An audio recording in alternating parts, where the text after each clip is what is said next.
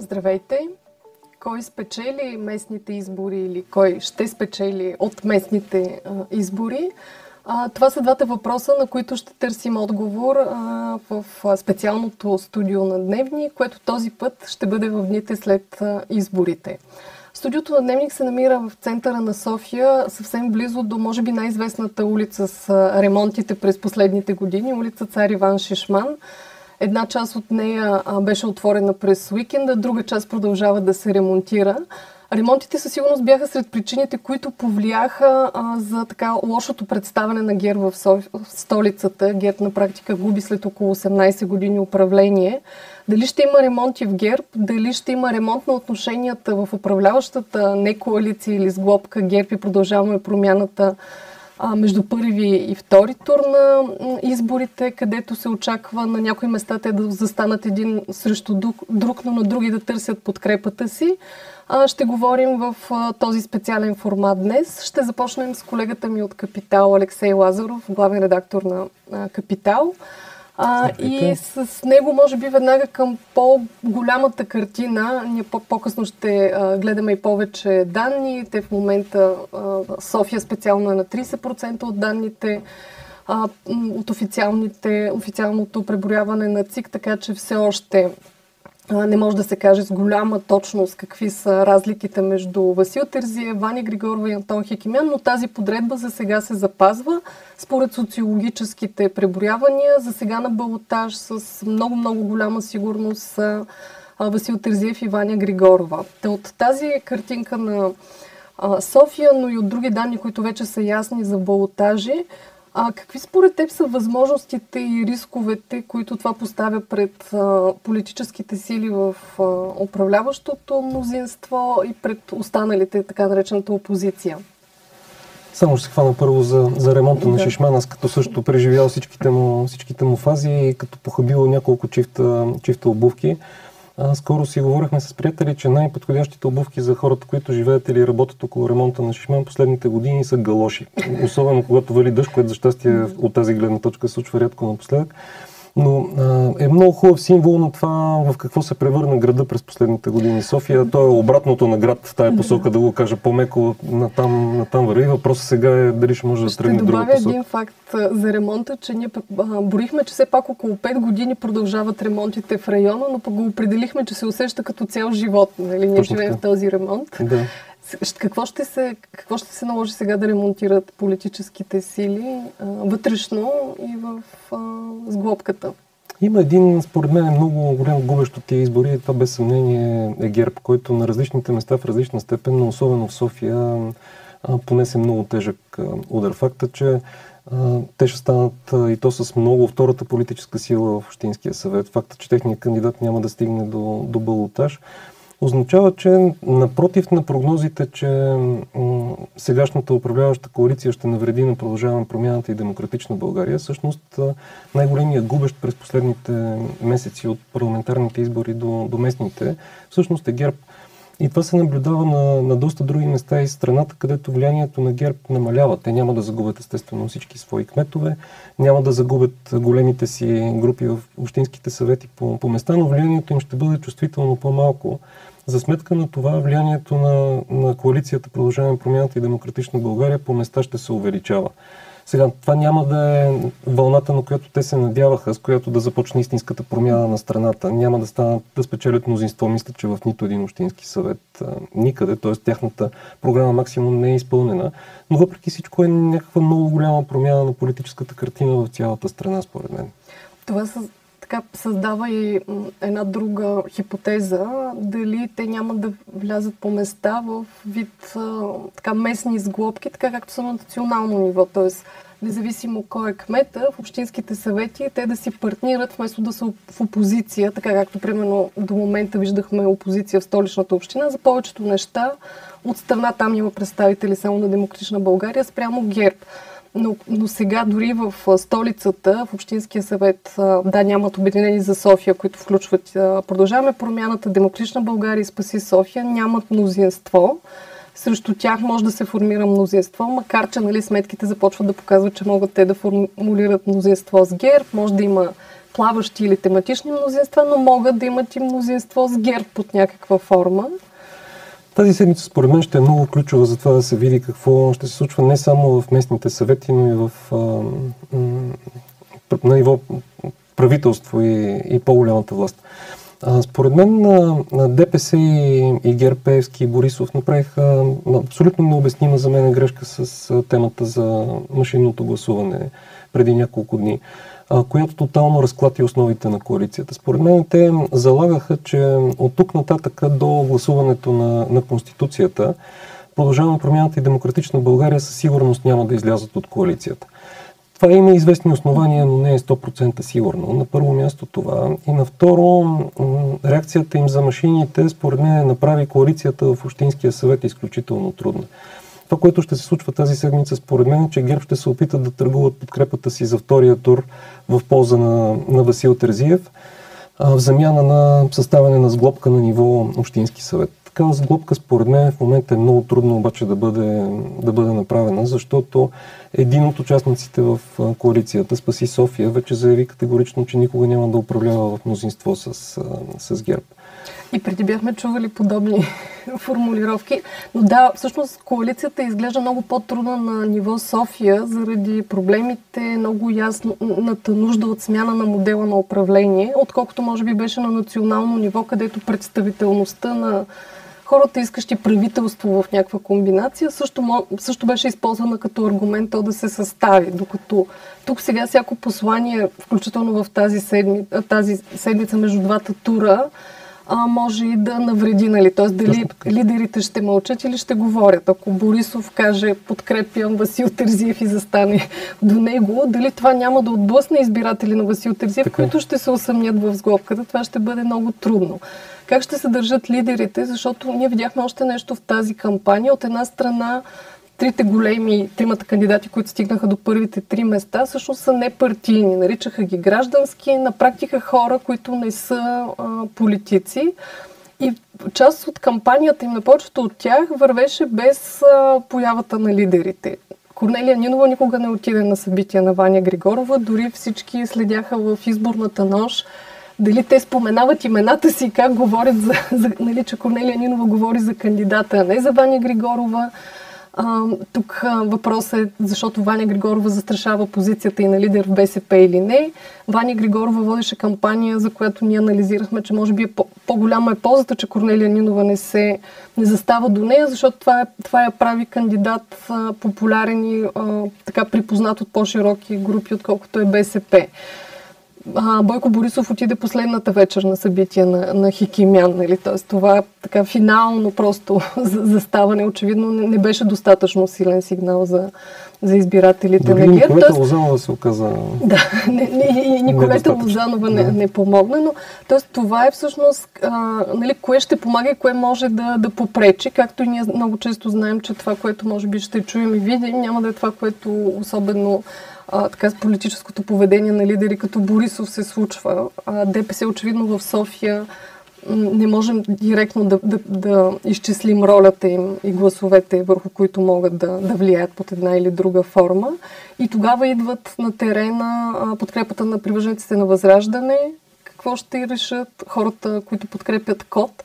Тоест, още преди това се смяташе, че по-опасния, да го наречем, балотаж е Васил Терзия Ваня Григорова. Кое... Сигурно. Да. да, според мен също да. изхода от балотажа въобще не е предрешен.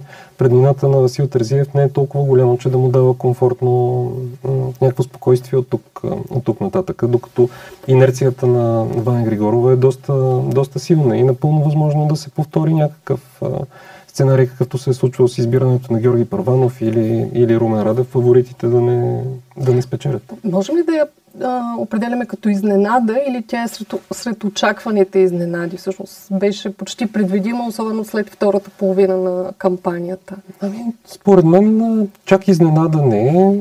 Факта, че популярно лице като Антон Хикемян не успя да стигне до втория тур, беше до някъде по-изненадващото, но въпреки всичко, според мен, Ваня Григорова направи много смислена и хубава кампания, така че напълно заслужено си отива на балотаж. Да, релевантна за, за нейните избиратели. Да, тя работеше не е много, много отчетливо, тя работеше с целеви групи, имаше ясно фокусирани послания към тези целеви групи и това и донесе успех. На какво друго могат да разчитат между двата тура според теб така и щабовете и самите кандидати на лични послания и представяне или на по-скоро привързване с политическа подкрепа и партийни ядра? Според мен точно обратното, това, което и, и ти каза преди малко, те трябва да разчитат на максимално неполитическо поведение. Mm-hmm трябва да, да е не политическо и не свързано с конфликти. Според мен на хората им мръзна от това да им се карат някакви хора, да им говорят за скандали. По-скоро градивно поведение, което е свързано с някакви текущи, текущи проблеми. Дори да се споменават проблеми, да се говори за тяхното решение. Друго, което те, те, ти направи впечатление в цялата карта, която тя те първа сега се попълва, в какъв цвят ще я видим и колко ще е шарена след тези местни а, избори, Ами още няма някакъв много ясен тренд. Ние гледаме много внимателно, но има едно нещо, което е много притеснително и трябва да се следи внимателно. Това е разликата между данните от екзит половете и окончателните резултати, защото това, което виждаме до момента е, че намаляват резултатите на кандидатите, които не са от ГЕРБ. И, и разликата специално в София вече е над 4-5% между екзит пола и предварителните резултати, което е много голяма разлика тя може да бъде предизвикана само от неприятни неща, като опити за, за фалшификация. И това, което трябва да се следи внимателно е броя на недействителните бюлетини. Ако броя на недействителните, процента на недействителните бюлетини съвпада с намаляването на гласовете mm-hmm за кандидати, които не са от ГЕРБ а, и то с повече от 1-2%, то тогава можем да говорим за масови фалшификации. И тогава какво ще се случи на тези избори, според мен, дали те ще бъдат признати за законни, дали нямат основания да бъдат касирани, трябва да се постави този въпрос много сериозно. Да, ние ще говорим по-късно и по темата с очакваното решение на, на вас, но да, това е интересно, за да се види дали всъщност е имало влияние върху бюлетините. С нощи преброяването а, беше забавено и социологическите агенции също го отчетоха заради много грешки и проблеми в протоколите, казаха те. Малко е обидно, че на всички избори, още повече толкова чести, ние всеки път минаме през една и съща а, същата картина на а, такива неточности. Това отново поне връща темата по какъв начин да гласуваме след това. Дали с машини, дали по някакъв друг начин и може ли да бъде възстановено доверието, че гласът ти е отчетен както трябва. А, ще продължим след малко ние с анализ за Варна и Плоди. За да приключим с теб, ще кажа, че сме отправили дневник и капитал покана миналата седмица към щабовете на тримата кандидати, които се очакваха за балотаж. Ще се надяваме, че ще можем да направим един а, разговор или дебат, да не го наричаме чак сблъсък а, между двата тура през тази седмица или поне да представим тях по-отделно, така че в следващ видеоформат ще се видим отново. Благодаря ти за участието. Аз благодаря. Да, и ние ще продължим а, сега с а, репортера на Дневник Златина Зехирова, с която ще разгледаме още малко в София какво показват данните, кой зад кои от кандидатите застава на тези избори и това отново до какво може да води на втори тур, какви са първите реакции от щабовете. След това ще говорим с колегата ни от Капитал от Пловдив, Огнян Георгиев. Той ще направи профил на случващото се в Пловдив и кой се очаква да спечели местното управление а, там след а, това ще чуем и Спас Пасов, кореспондента ни във Варна и Морския регион за Варна. Там също е доста интересно за балотаж срещу Портних. За сега отива Богомир Коцев, кандидата на Продължаваме промята Демократична България.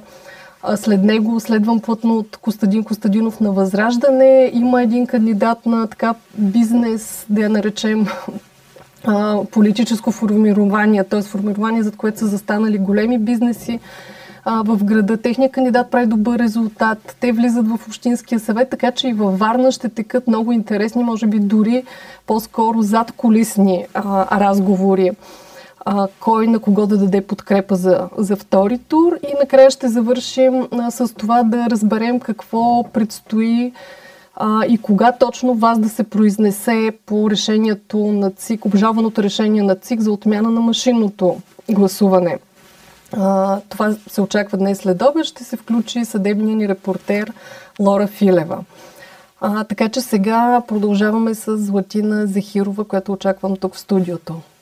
Продължаваме с Златина Зехирова, един от политическите репортери на Дневник.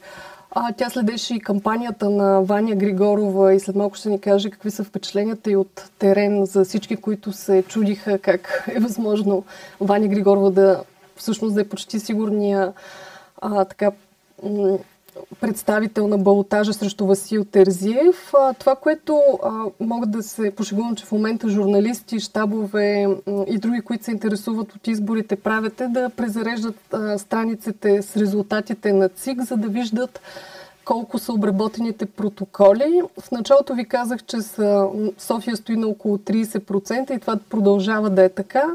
Така че при 30% от обработени протоколи резултата за Васил Терзиев е 31,8, за Ваня Григорова 22,02 и за Антон Хикимян 17,36.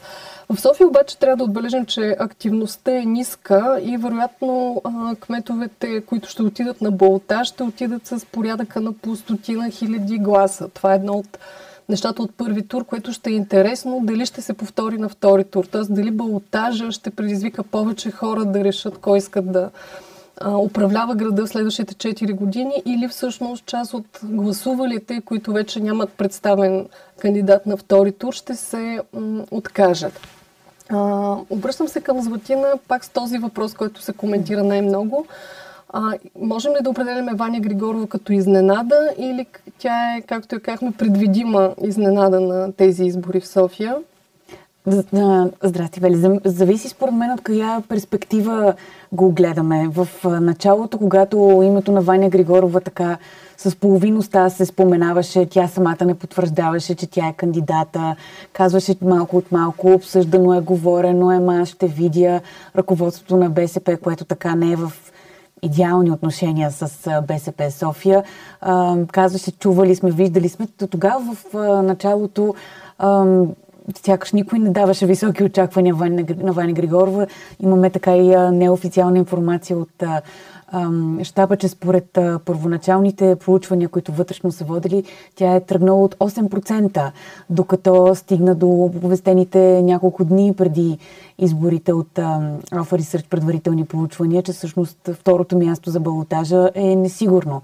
Така че до известна степен има Тя събира изненада. много шарена подкрепа, т.е. подкрепят и привърженици на различни партии, видяхме от първите профили. Да, действително. На най-голяма тежест имат привържениците на БСП, въпреки че а, тя категорично не се демонстрира като а, отявлен кадър на БСП, нито пък а, Корнелия Нинова е придружаваща я в кампанията. А, но да, за нея подкрепата е най-шарена. Не, не бих, тя няма и как, тя не е ярка партийна личност, с нея не застават а, лидерите на, с нея не застава лидера на БСП. И от тази гледна точка, да. Ти беше миналата седмица на нейно събитие, като видяхме как тя се движи и какъв е интереса в кампанията. Беше на пазара в Красно село. Какво те впечатли? Какво може да добавиш като штрих към портрета й? Нали, тя има много ясно изразени а, така, послания, mm. които често, често граничат с проблем и въпросителни, как би, би била управлявана София от човек, който иска да забрани концесиите, да ограничи бизнеса, да ограничи туристите. На моменти звучи доста анти. Какво на терен казва Ваня Григорова на хората, което може би е повлияло повече от а, медийния образ? Mm.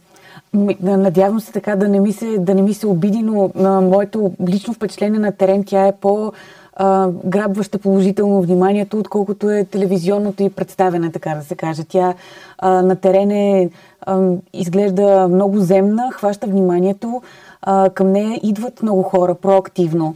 А, тоест, по- направи ми впечатление, че по-скоро хората идват към нея, отколкото тя да им подаде флайер и да каже здравейте, знаете ли аз коя съм.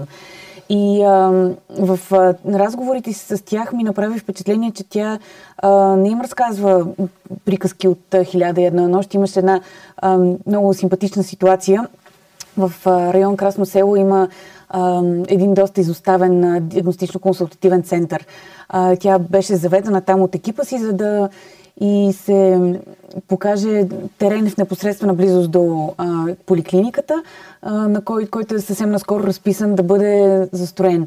И хората в района реагираха и на застрояването, и на шума от а, машините и я държаха нея отговорни и казаха, хайде сега вие какво ще направите. И тя им каза, аз в момента нищо не мога да направя по-различно от вас, което може би предполагам би могла да тръгне и по-популистски. А, но а, така, леко консервативната и насоченост е също нещо, което а, ще даде и знак какъв профил кмет иска София да има. Тя не е особено глобална. Хайде, не можем да кажем, че а, е срещу чужденците, защото този клип, който коментирахме немалко, в който тя казва, че в който има подобие на говорещи на чужд език хора с, за проблемите на София. Адресата, същинското послание е, че не се разбираме за проблемите на София, не че не иска чужденци, но да, посланието той, той, той, той не е еднозначно. Получил, да, доста по-скоро не, еднозначно не е в другата посока, че е срещу чужденците не се беше получил вношението, може би, че е срещу бюрократичния език и липсата на, на разговор между и разбиране между гражданите да, и Да, има и други такива послания в нейния манифест за демокрация, наречен, че нали, малко срещу пазара, противопоставя а, едни, едни кварталите на центъра, противопоставя. А, имаше една от проявите и ние също писахме за нея неправителствените организации на читалищата. Тоест, нали, има има... Да, тя имаше всъщност, може би това обяснява и част от вота към нея. Тя събира и много антивот, нали? Хора, mm-hmm. които искат да покажат, че са срещу сегашното управление, но не подкрепят друго. Видяхме, че в профила има привърженици на Продължаваме промяната Демократична България гласували за нея. Mm-hmm. Чух, че много хора се чудят кой би гласувал за нея от тяхната група, но да не забравяме, че всъщност Продължаваме промяната имаше много по- широка периферия, отколкото, примерно, Демократична България и нейното представяне в София. Mm-hmm. И постепенно на различните избори продължаваме промяната също губеше от своите привърженици, така че вече вътрешно какъв е профил на хората, а, гласували на последните парламентарни избори за продължаваме промяната Демократична България, сега избрали Ваня Григорова, а, е интересно. А, така или иначе, до, до края на седмицата не е сигурно, че ще имаме а, данни, които да показват кандидатите на балотаж с каква, на каква подкрепа могат да разчитат на балотажа. Може би следващата неделя ще стоим отново, а, броим и изчисляваме проценти, но Ваня Григорова, нали, дори да не стане, т.е. да не стигне до балотаж, каквато малка вероятност има все пак, докато получим финалните резултати и след това да не стане кмет на София, тя се очаква, че ще влезе в Общинския съвет и сега на нея се гледа вече на като възможния а, човек, който може да обедини, да модернизира или да промени а, лявото. Mm-hmm. И в този смисъл се разглеждат и отношенията и с Корнелия Нинова.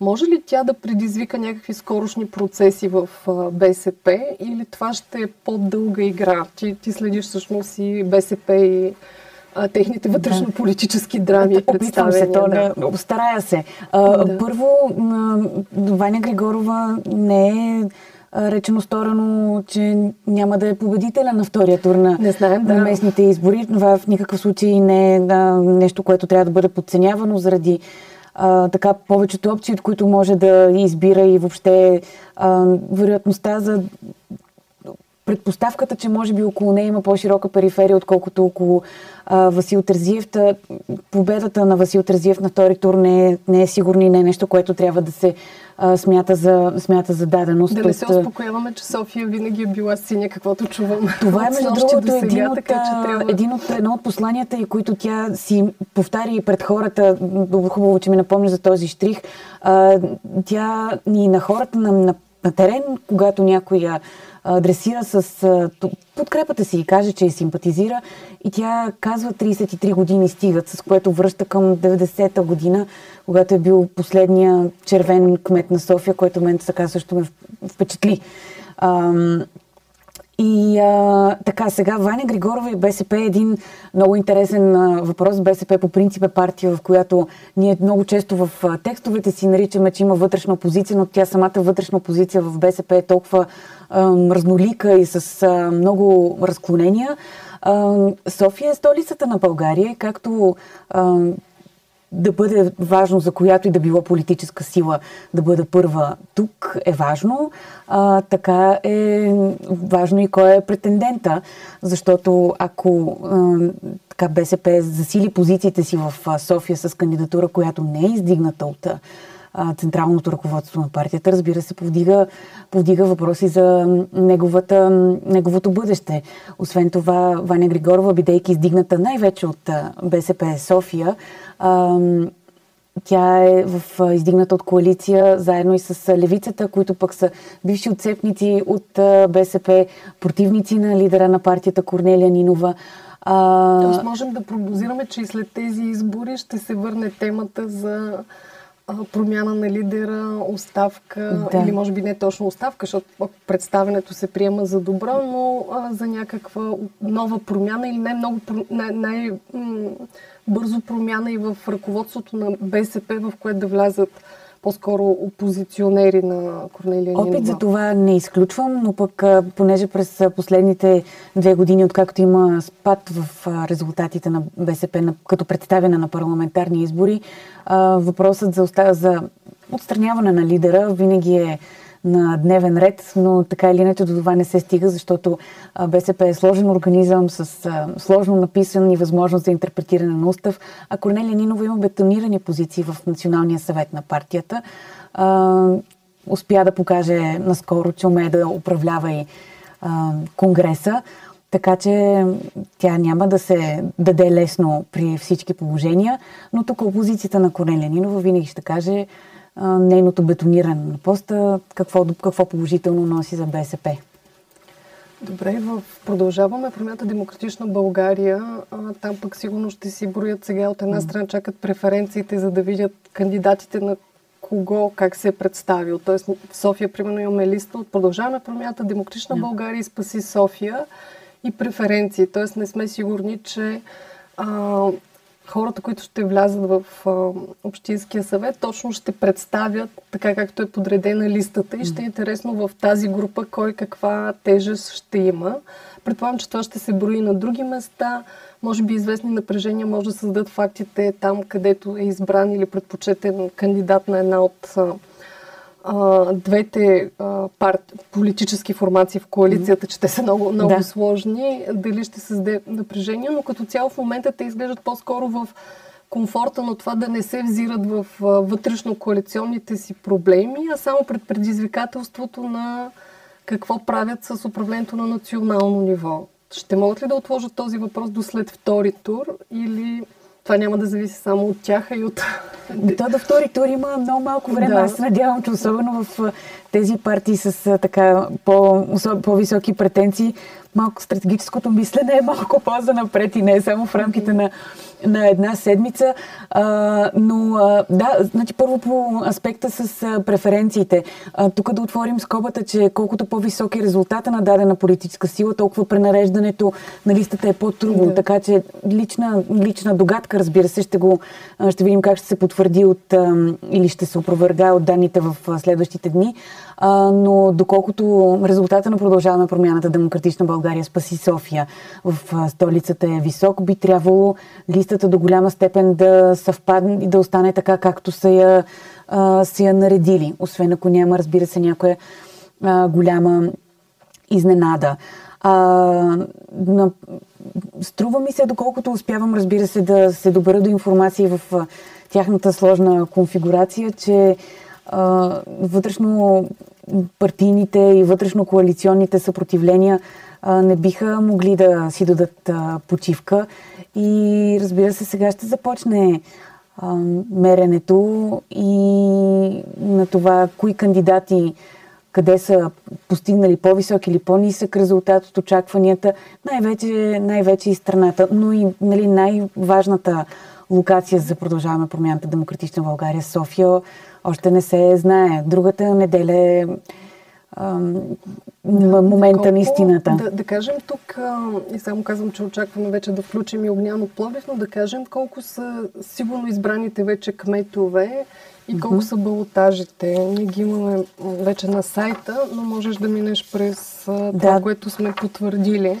Редакцията на Дневни, която работи неуморно по избори с трубички под очите продължава да дава а, смислена информация. Тук имаме една а, статия с вътрешно заглавие, че шестима са избрани на първи тур от ГЕРБ и 17 отиват а, на балотаж. Така че като а, претендентите на ГЕРБ, които са спечелили от първи тур, са може би най- най-така липсата, липсата на никаквато и да било интрига в тези избори. Кмета на Бургас Димитър Николов избран за нов мандат от първи тур. Стара Загора Живко Тодоров. Тук ще добавя само нещо за тези двама кмета. Първо да. за кмета на Бургас да припомним на нашите читатели, зрители, слушатели, че а, Геб се бяха отказали да го издига. Той дори беше mm-hmm. обявен, че ще е друг, нали? но в крайна сметка yeah. се върнаха към него и той нямаше конкуренция.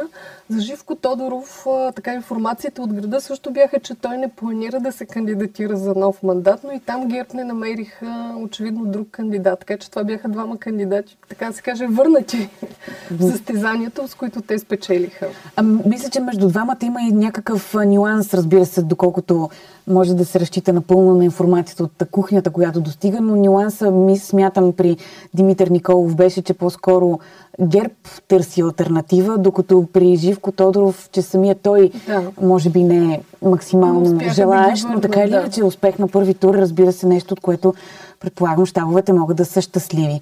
А, друг кмет избран на първи тур е Врат, в Враца Калин Каменов, също от ГЕРБ, Монтана и Златко Живков, ам, също в, от, издигнат от коалиция с участието а, на ГЕРБ. Той мисля, че ако не греша и за седми мандат, 7 по 4, 20 или за 6, да, или за, да, за четвърти да, мандат, ако не съм коректна в цифрата, но при всички положения над 20 години е кандидат, е кмет този човек.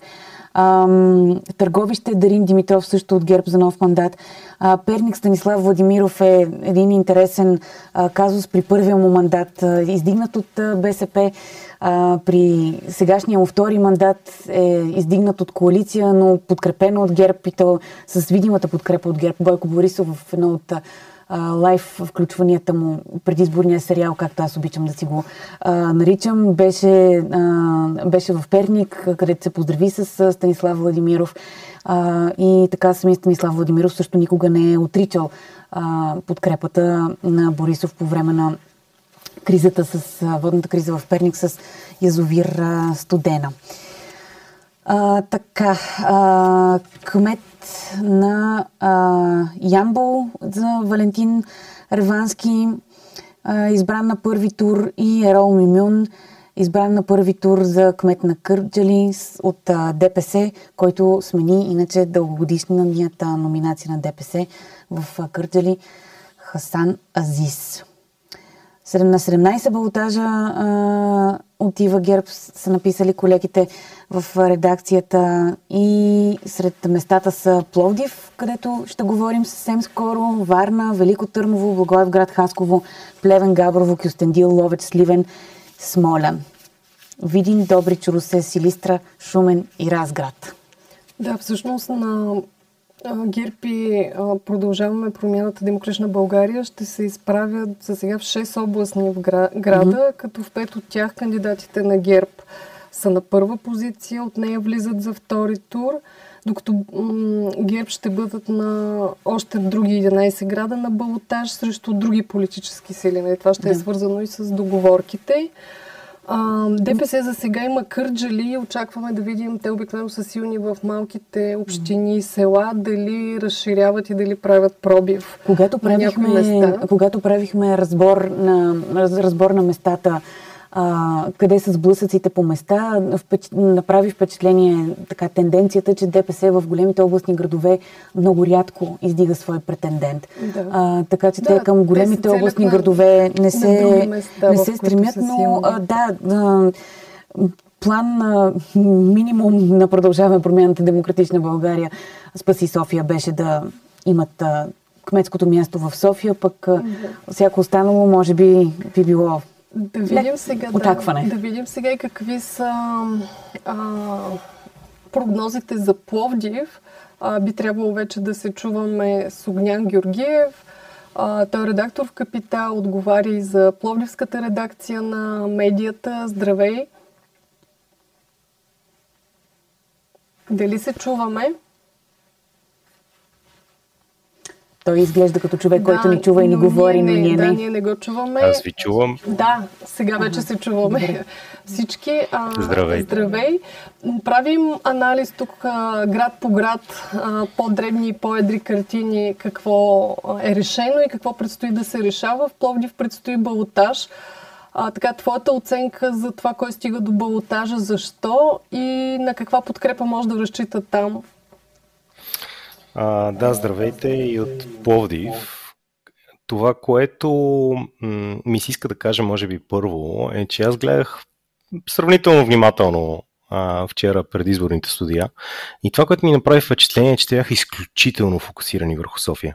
А, дори не знам дали си дават сметка медиите, колко фокусирани са върху столицата и колко а, отделено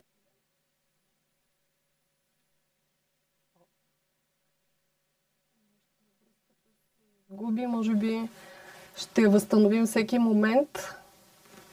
Чакаме да ни дадат знак. А, през това време ще кажа, че в момента за Пловдив ЦИК са приброили 66% от, са обработили 66% от протоколите. А, Костадин Димитров, а, така известен като а, кандидата на ГЕРБ и много популярен до сега районен кмет на район Тракия е на първа позиция с 33%. Следва го кандидата на Продължаваме промята Демократична България Ивайло Старибратов 16%. Славчо Танасов, този вече е претендент, но и отново с а, сравнително силен резултат е с 13,2 резултат. И след това се подрежда кандидата на Възраждане. Тук имаме на малко по-висока позиция кандидат на ДПС с около 5%, но ги казвам, защото на втори тур гласовете ще малко гласове могат да направят голяма разлика в финалното класиране. Тук имаме и кандидата на един депутат от Има такъв народ, Станислав Балабанов, беше кандидат за кмет на Пловдив. Той на този етап събира около 4,6% подкрепа. Но пък тя за втори тур също можем да прогнозираме, че явно или неявно би отишла към кандидата на ГЕРБ. Така, докато изчакваме да върнем връзката с а, Огнян ще продължа още малко за, по данните за Пловдив. Тук отново активността е ниска и това означава, че ето в момента при 60% 66% преброени протоколи, гласовете за първия са малко под 20 хиляди, за втория са 10 хиляди. Нали? Това за един голям град като Пловдив означава някакви десети от а, жителите, които и са то за дали местни избори. Нали? Живеем с идеята, че мест, на Да. местни избори активността винаги е по-висока, по-висока, да. отколкото на парламентарни, оказа особено да. от поредица изтощителни парламентарни избори. Е, Огнян, връщаме се към теб. Продължи, моля, чухме до там, че а, сто, така големите телевизии са фокусирани върху столицата изключително. Да, съжалявам за това прекъсване. Няма проблем. Технически проблеми. А, исках да кажа, че а, изглежда изключително фокусирано върху София а, отразяването на тези избори, а страната въобще не изглежда както изглежда София и на много места ситуацията е различна. А, аз ще говоря за Пловдив и за нещата как изглеждат от тук. А, сега от една страна, Алекс, когато слушах внимателно, е прав. ГЕРБ наистина губят а, част от контрола си върху Пловдив, но в никакъв случай не губят Пловдив. А, те се представиха изключително силно в Пловдив. А, аз съм изключително изненадан от а, тяхното представяне, защото на а, изборите им, на парламентарните избори, те имаха дори по-слаб резултат, отколкото имат сега процентно, а, като тук правя голяма разлика, че има, а, има разлика между кмет и общински съвет. За Общински съвет а, ГЕРБ и ПП към момента поне са м, с разликата им е около 5%, 22 на 17 мисля, че беше, а, но след малко ще, ще кажа за Общинския съвет каква ще е ситуацията и защо Пловдив се променя към по-лошо според мен. М, а изборите за кмет, т.е. първият...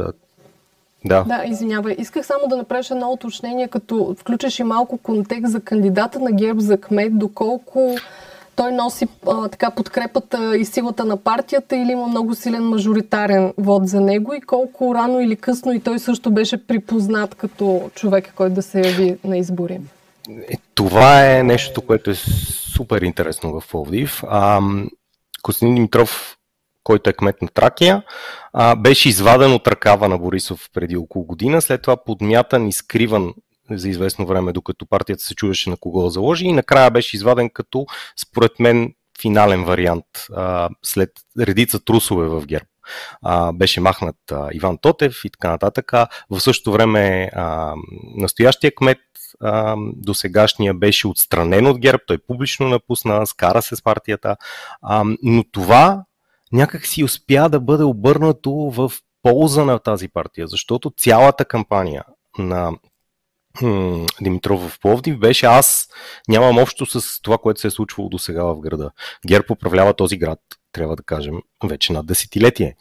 Да се опитваш да се дистанцираш от това, което се е случвало, казвайки аз съм нов, при мен нищо не е ставало а, и също време наричайки, разбира се, Борисов, генерал Борисов, който отговаря за всичко, означава, че ам, избирателите са влезли в този дисонанс а, много успешен, в който ам, Димитров не е виждан като продължение на това, което управлява Пловдив до сега, а е виждан като ново начало, което м- е доста успешно, но тук трябва да кажем, че ПП се провалиха в, в избора си за кмет. Изключително слабо представяне на господин Старибратов.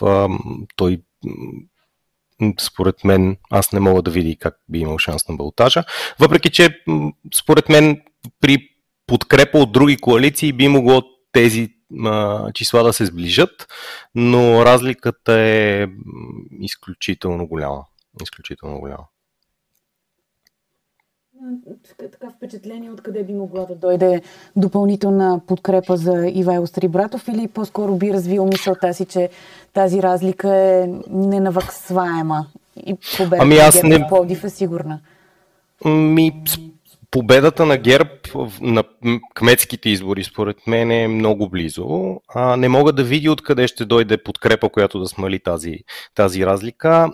Другият голям проблем е, че професор Старибратов не звучеше а, убедително в тази кампания.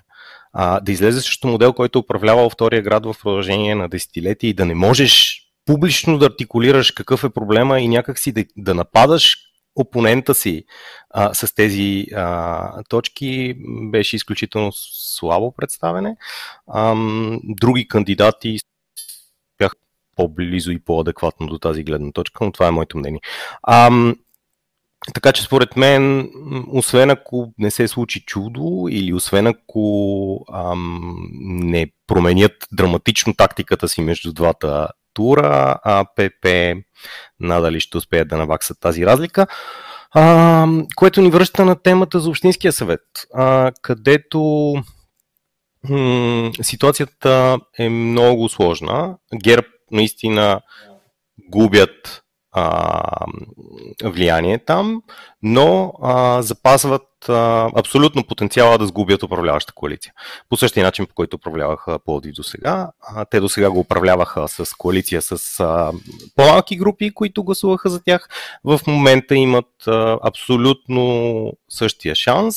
Има една голяма група от малки формации, а, обединени под името а, Съединени за Пловдив, а, които моето лично мнение е, че те ще се разпаднат по интереси в момента, в който влезат в Общинския съвет, защото те се сгубиха с идеята да успеят да влезат в този Общински съвет и в момента, в който влезат, ще се разпаднат и ще бъдат а, купувани ангро, така да се каже. А, и втората изненада за, може би, хората извън Пловдив е а, това, което тук е наречено българска прогресивна линия, а, което а, в Плодив е известно като Браво Плодив. Това е една група, която се идентифицира като гражданска група, зад която седи много мощна а, економическа групировка. А, местна а, и която според мен ще бъде също потенциален а, съюзник. А, но с това искам да кажа, че Общинския съвет ще изглежда по-разнороден, със сигурност ще бъде различен от досегашния, но не мисля, че настоящата ситуация позволява да се разглежда кой знае каква разлика в начина по който се управлява Пловдив. Уви. Група е свързана и тя с кого по-скоро би се коалирала в Общинския съвет? А, Браво Пловдив е група, зад която седи групата Трафик. А, много силен а, местен сайт, който се казва Traffic News и а, транспортна компания Трафик и така нататък. А, те държат изключително голяма част от полската економика. А, и ам, въпреки, че Браво се декларира като независима а, групировка, такова, не групировка, извинявайте, независима а, структура на доброволци, а, истината е, че всичко сочи на там, че а, тази група беше подкрепена много сериозно. А, това означава, че тя най-вероятно влиза с конкретни интереси в местната власт и а, ГЕРБ са известни с това, че могат да задоволяват конкретни интереси доста лесно. А, така че аз подозирам, че тази разговор няма да е много сложен а, и подозирам, че а, управляващата коалиция в този общински съвет а, ще, ще получи, как да кажа, достатъчно гласове, за да може да продължава с досегашното си развитие.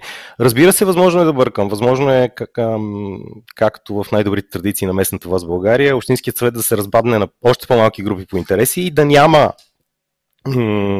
един, как да кажа, група, която да може да взима решение. Това би бил по-добрият вариант.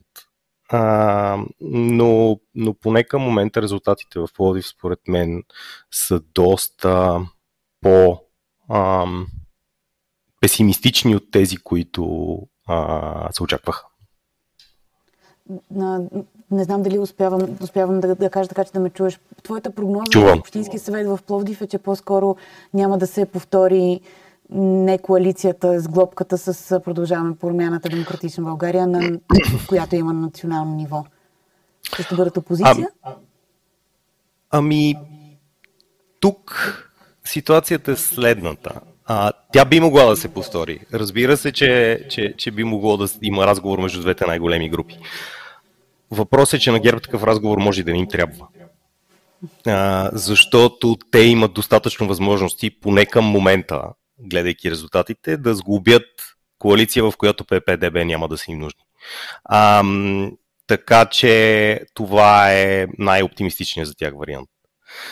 А, от тук нататък, какво ще се случи в разговорите между тия групи. Дали а, те все пак ще управляват заедно благодарение на, как да кажа, благоволението на господин Борисов. Или а, благодарение на това, че те искат заедно да движат Пловдив напред. Това вече не мога да кажа. А, това е въпрос на политически преговори. Но чистата математика сочи, че от такава коалиция може и да няма нужда. А, сега, тук много важно е да кажем, че все пак в общината се променя нещо сериозно и това е, че имаш по-голяма група на ППДБ в Общинския съвет, т.е. те най-малкото ще могат да бъдат по-шумни за редицата проблеми с поръчки и всичко останало, което се случваше в Пловдив до момента. И второто много голяма разлика е, че след като година и половина ГЕРБ биха по бившия си кмет за начина по който той затлачи града, те ще трябва все пак да демонстрират нещо различно като мантра на управление.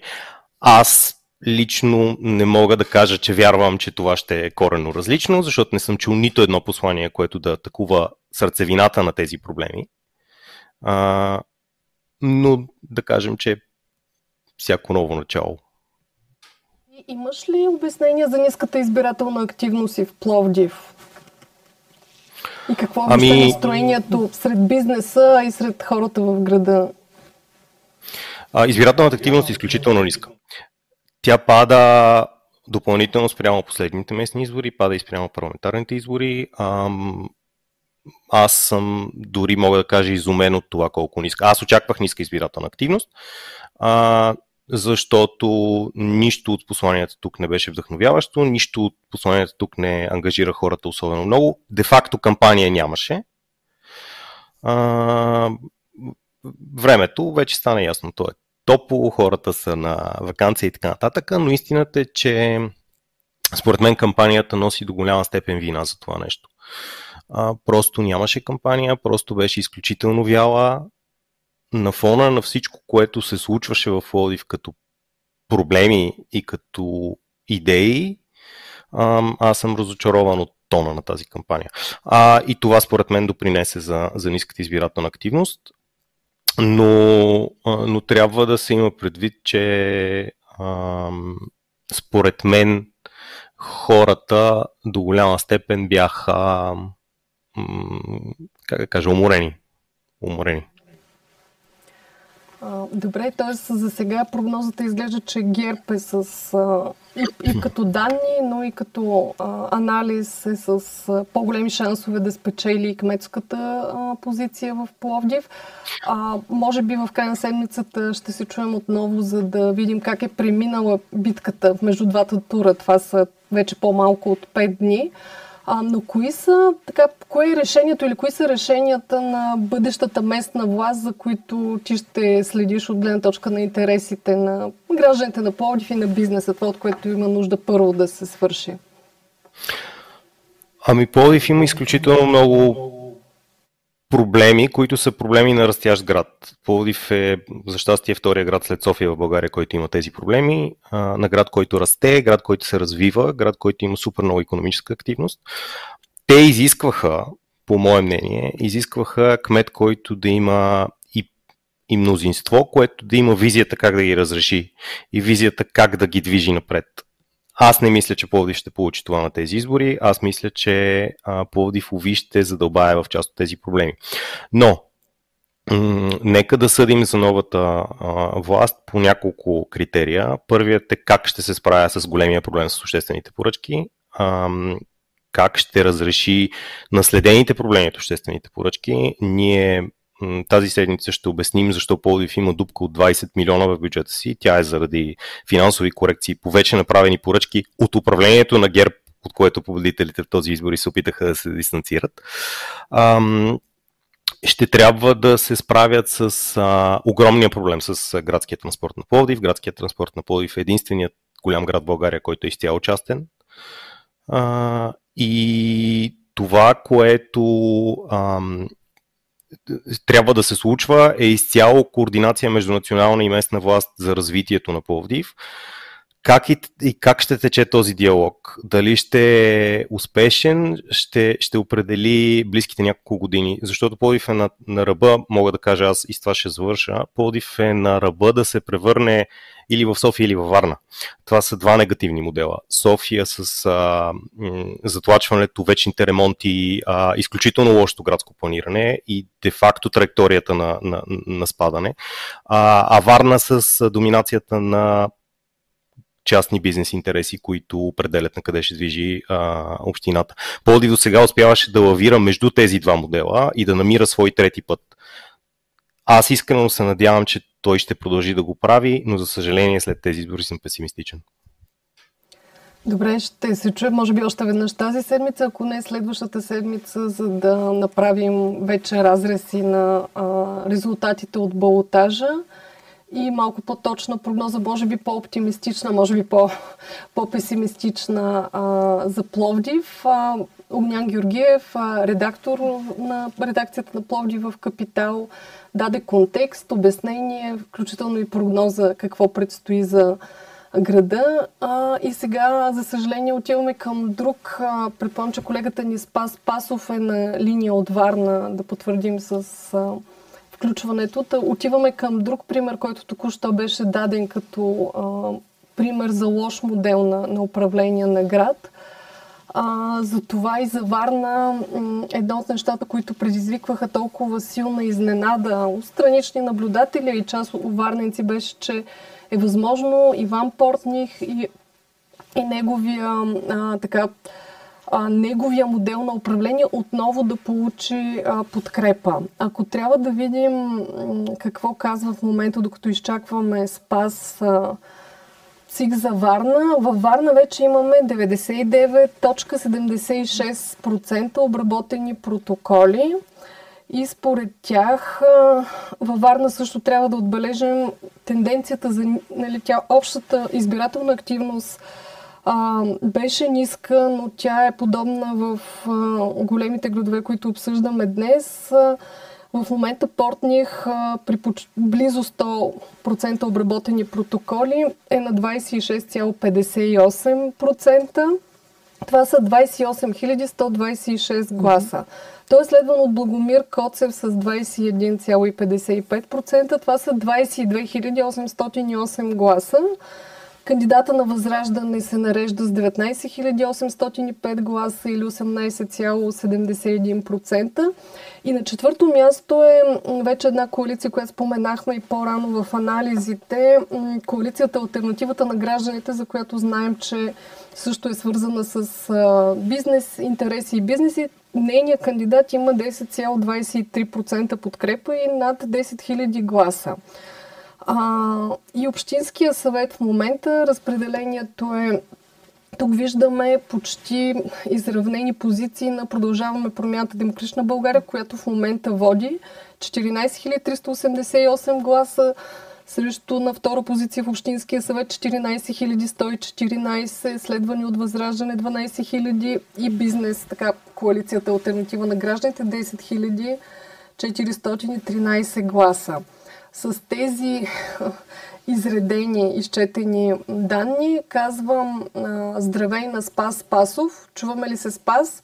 Чуваме се, да. Здравей. Да, а, Спас Спасов е кореспондент на Дневник и Капитал във Варна и Морския регион. Пише, отразява и разследва проблемите на града.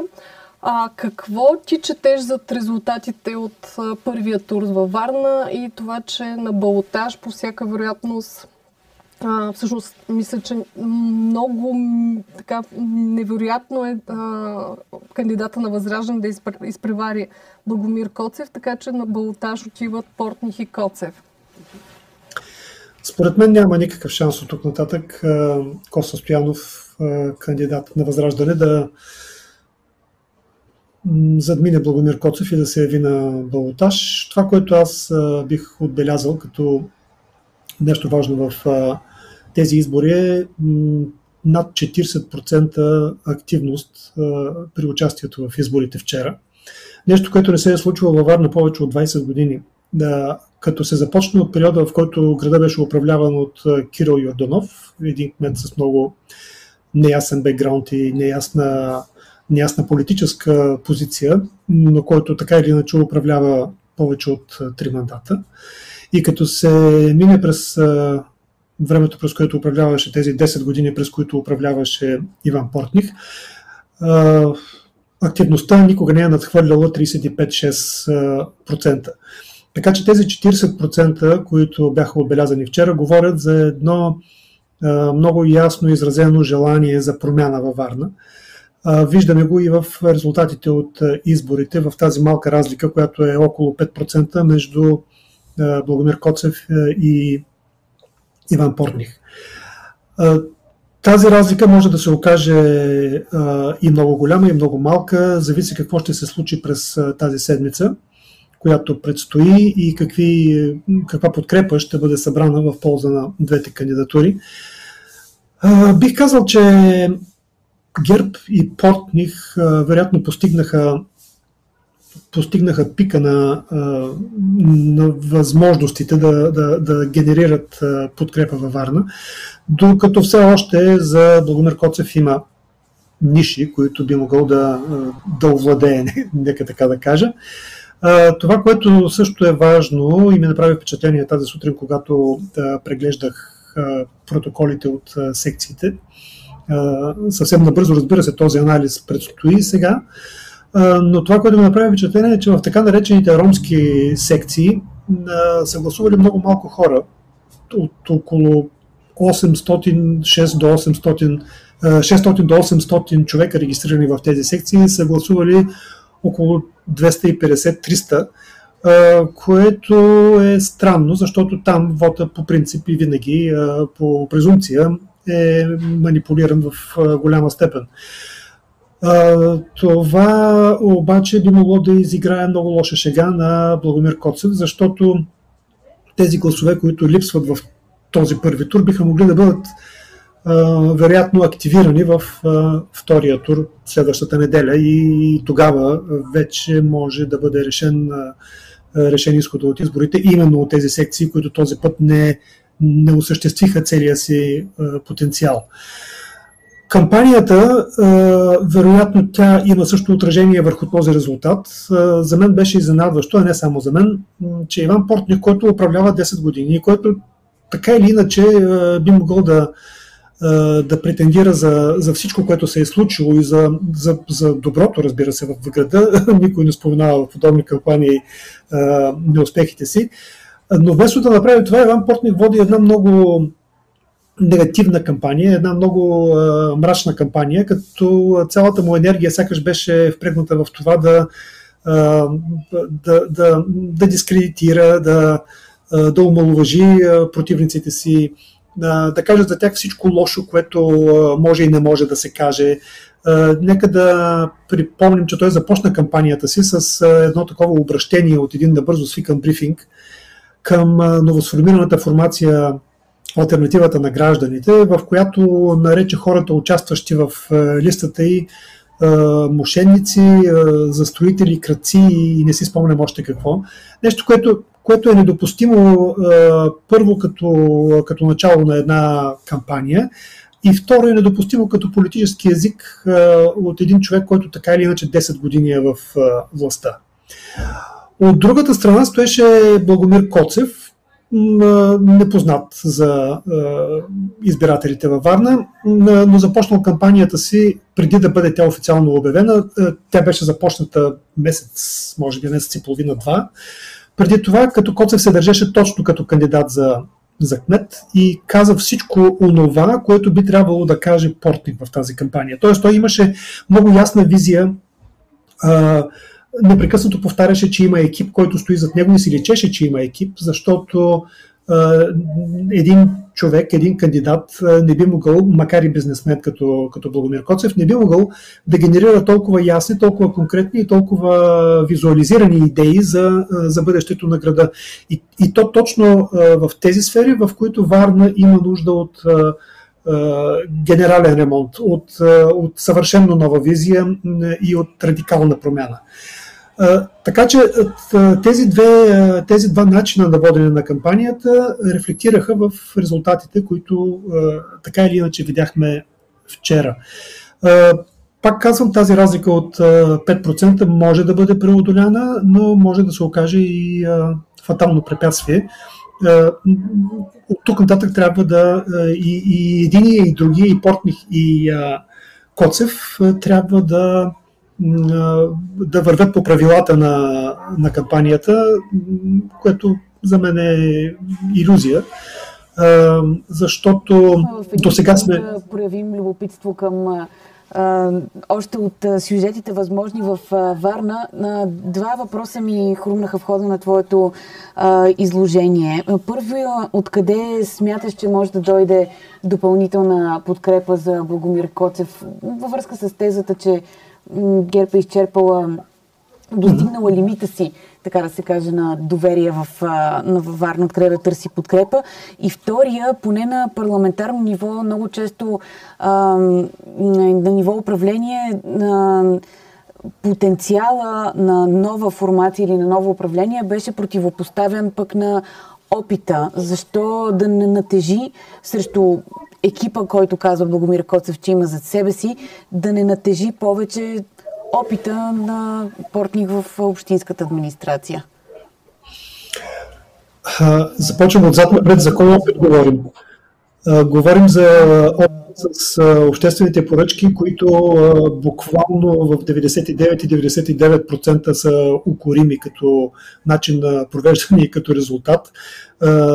Да, да опита, който изведе Варна на едно от челните места в България като най-корумпирана община. Опита с това да потопиш един град економически и да го превърнеш в спрял двигател на тази държава, за кой опит говорим? Няма как този опит да победи. В, в този смисъл липсата на подобен опит от Благомир Коцев по-скоро би му помогнала да, да спечели повече подкрепа на, на втория тур. Ние разсъждаваме, извинявай, Спас, разсъждаваме върху това, с което и започнахме, че то нали, е необяснимо, че все пак портних, да, не са много гласовете, макар че ти вкара много важен контекст, че всъщност във Варна на нас ни изглежда ниска, но е по-висока активността. Но Портник все пак е на балотаж, нали? Т.е. има някакви хора, контролирано, а, организирано, корпоративно, които очевидно все още го подкрепят. И това е като нали, хората избират между познатото зло, така да се каже. И а, неизвестното. Мисля, че това беше и контекста на Златина. По същия начин вървеше кампанията в София. Антон Хикимян се опитваше да стои по-скоро в темата, че за София са свършени много неща, а последните години развитието на България се е забавило и за това, за да не се случи това и на София, гласувайте за ГЕРБ, нали? Така, такава беше, а, такова беше посланието. Да, докато, докато Портних громеше по всякакъв начин до опонентите си, по добрите новини течаха през прес-центъра на, на общината, което непрекъснато припомняше колко много неща са направени във Варна. Само, че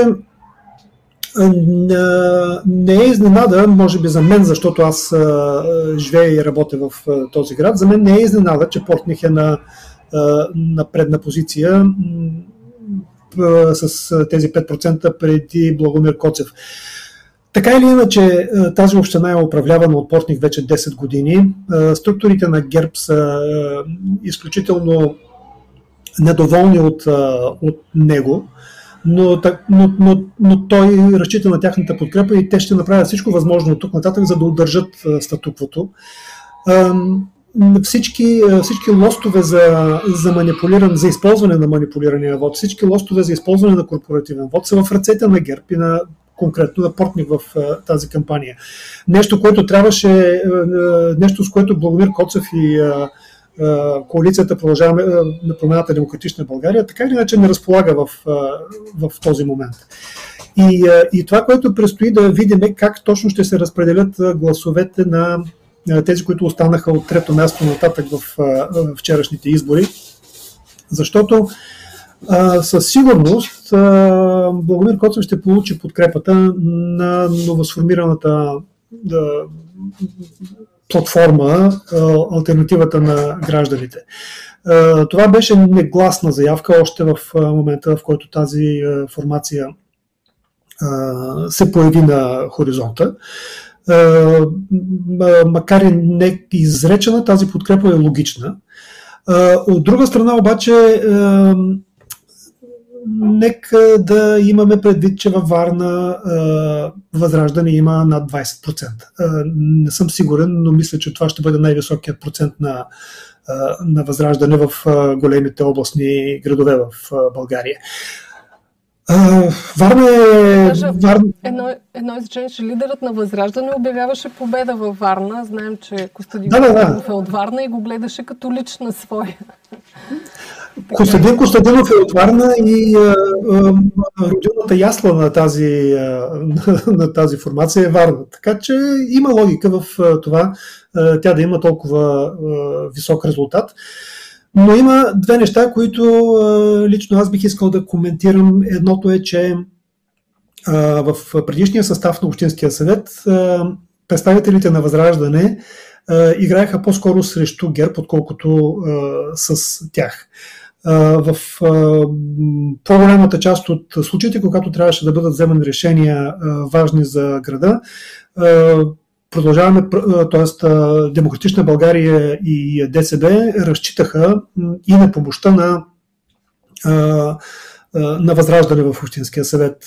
Сега обаче нещата са различни заради контекста, в който е, са поставени, имам предвид отношенията между ГЕРБ и, и Възраждане в които е поставен, бяха поставени сега изборите за местна власт в Варна. От една страна, избирателите на Възраждане са хора, които трудно могат да бъдат накарани да гласуват по един или друг начин, или по-голямата част от тях поне. От друга страна, и Портних, и Коста Стоянов спазваха един пакт за ненападение през цялото време на тази кампания, което навежда на мисълта, че между тях вероятно има някаква договорка за подкрепа на евентуален втори тур. Аз лично не мога да си представя как как Костадин Костадинов ще убеди голямата част от своите избиратели да подкрепят Портних, защото така или иначе това са избиратели, които гласуваха за възраждане, защото не намериха альтернатива, не намериха смисъл в това да гласуват за, за, за БСП или за Продължаваме промяната на Демократична България или за ГЕРБ.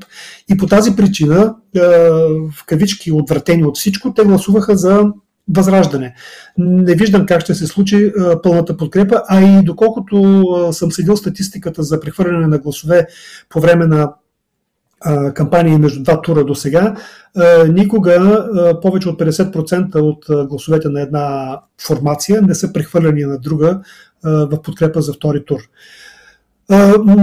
От там нататък подкрепата ще бъде подкрепата да. ще бъде негласна, защото БСП са с слаб резултат, но така или иначе те ще трябва да.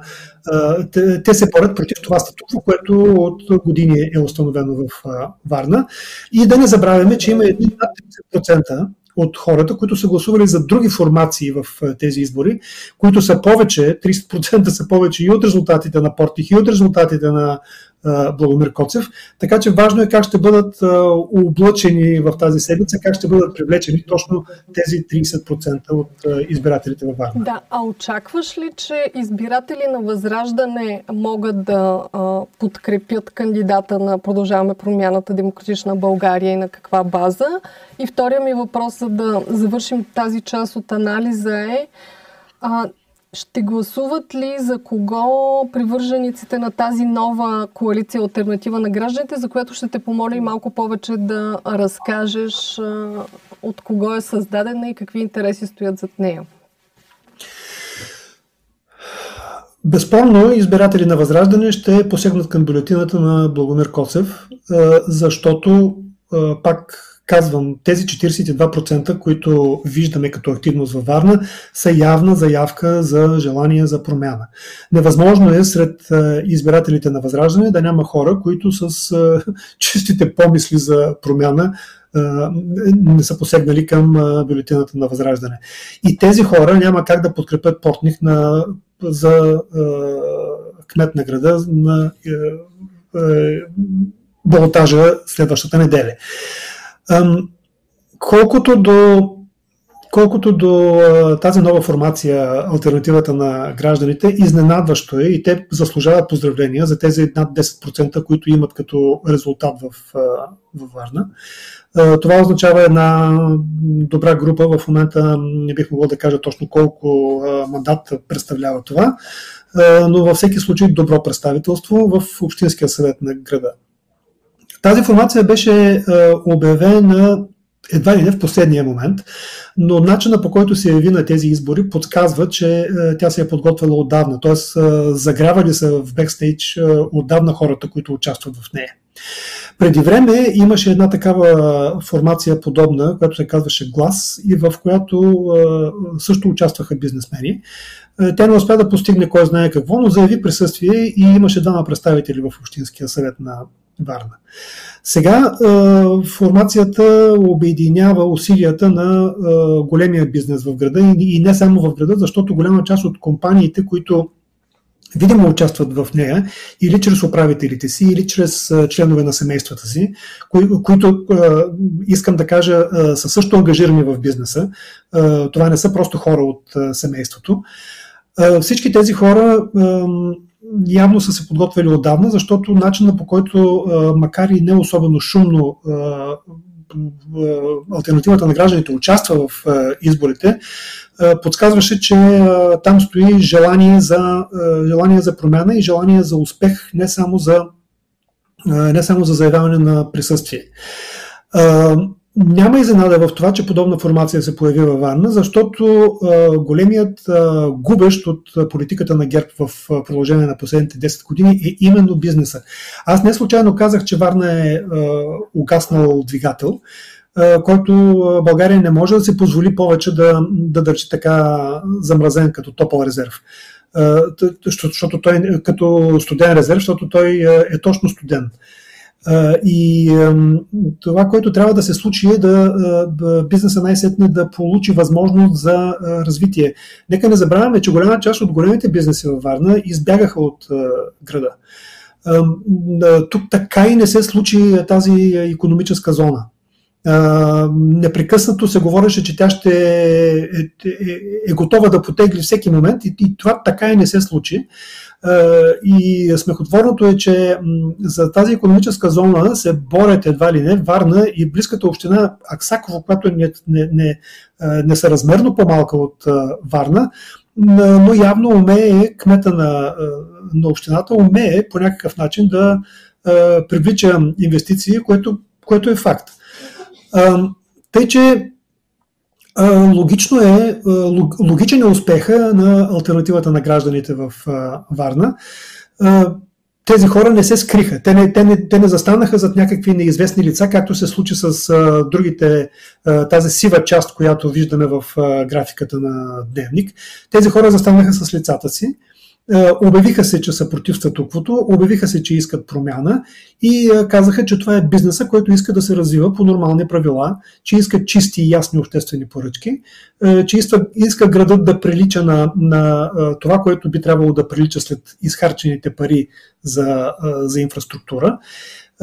И изненадващото, което стана, беше преди седмица или десетина дни, може би, обявяването на, на Филип Ромбаут, това е главният изпълнителен директор и един от съдружниците в Агрополихим, една от най-големите компании в България за производство на азотни торове, който каза, аз стоя за тази формация, аз стоя за тази партия. Това в България не се беше случвало, защото до този момент си спомняме бизнесмени, които са заставали зад някакви политически формации, само че те винаги са ги ползвали като спасителен пояс те се появяваха и заявяваха, че ги подкрепят едва ли не в момента, в който трябваше да напуснат страната или, или трябваше да се скрият от правораздаването, докато в този случай няма нищо подобно. В този случай има една група бизнесмени, които казват, ние искаме а, нормален град и нормално управление и за тях застава един а, бизнесмен с а,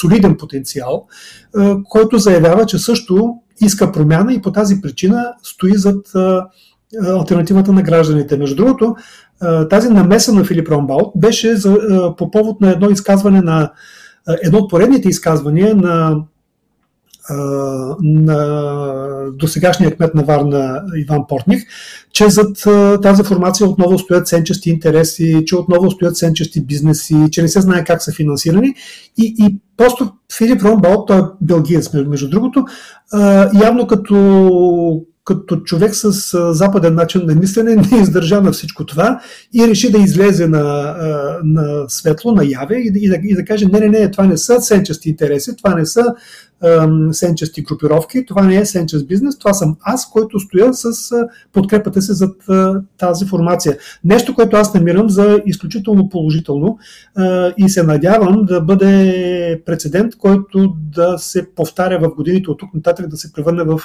практика, т.е хората, които стоят за дадена формация, да го заявяват ясно, защото нямат какво да крият.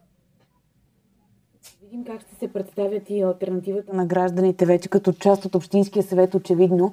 Но понеже това е въпрос, който задаваме за всеки един град и неговата управа и ти сам насочи вниманието към нашата графика за Общински съвет. Каква комбинация виждаш в Общинския съвет в Варна?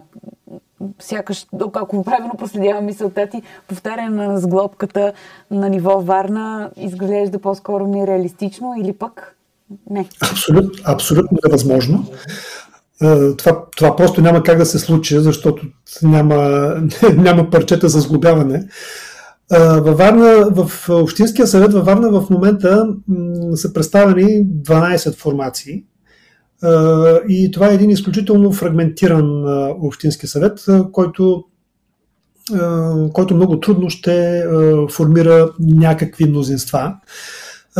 Пак казвам, зависи от, зависи от това какво ще се случи на, на изборите следващата неделя.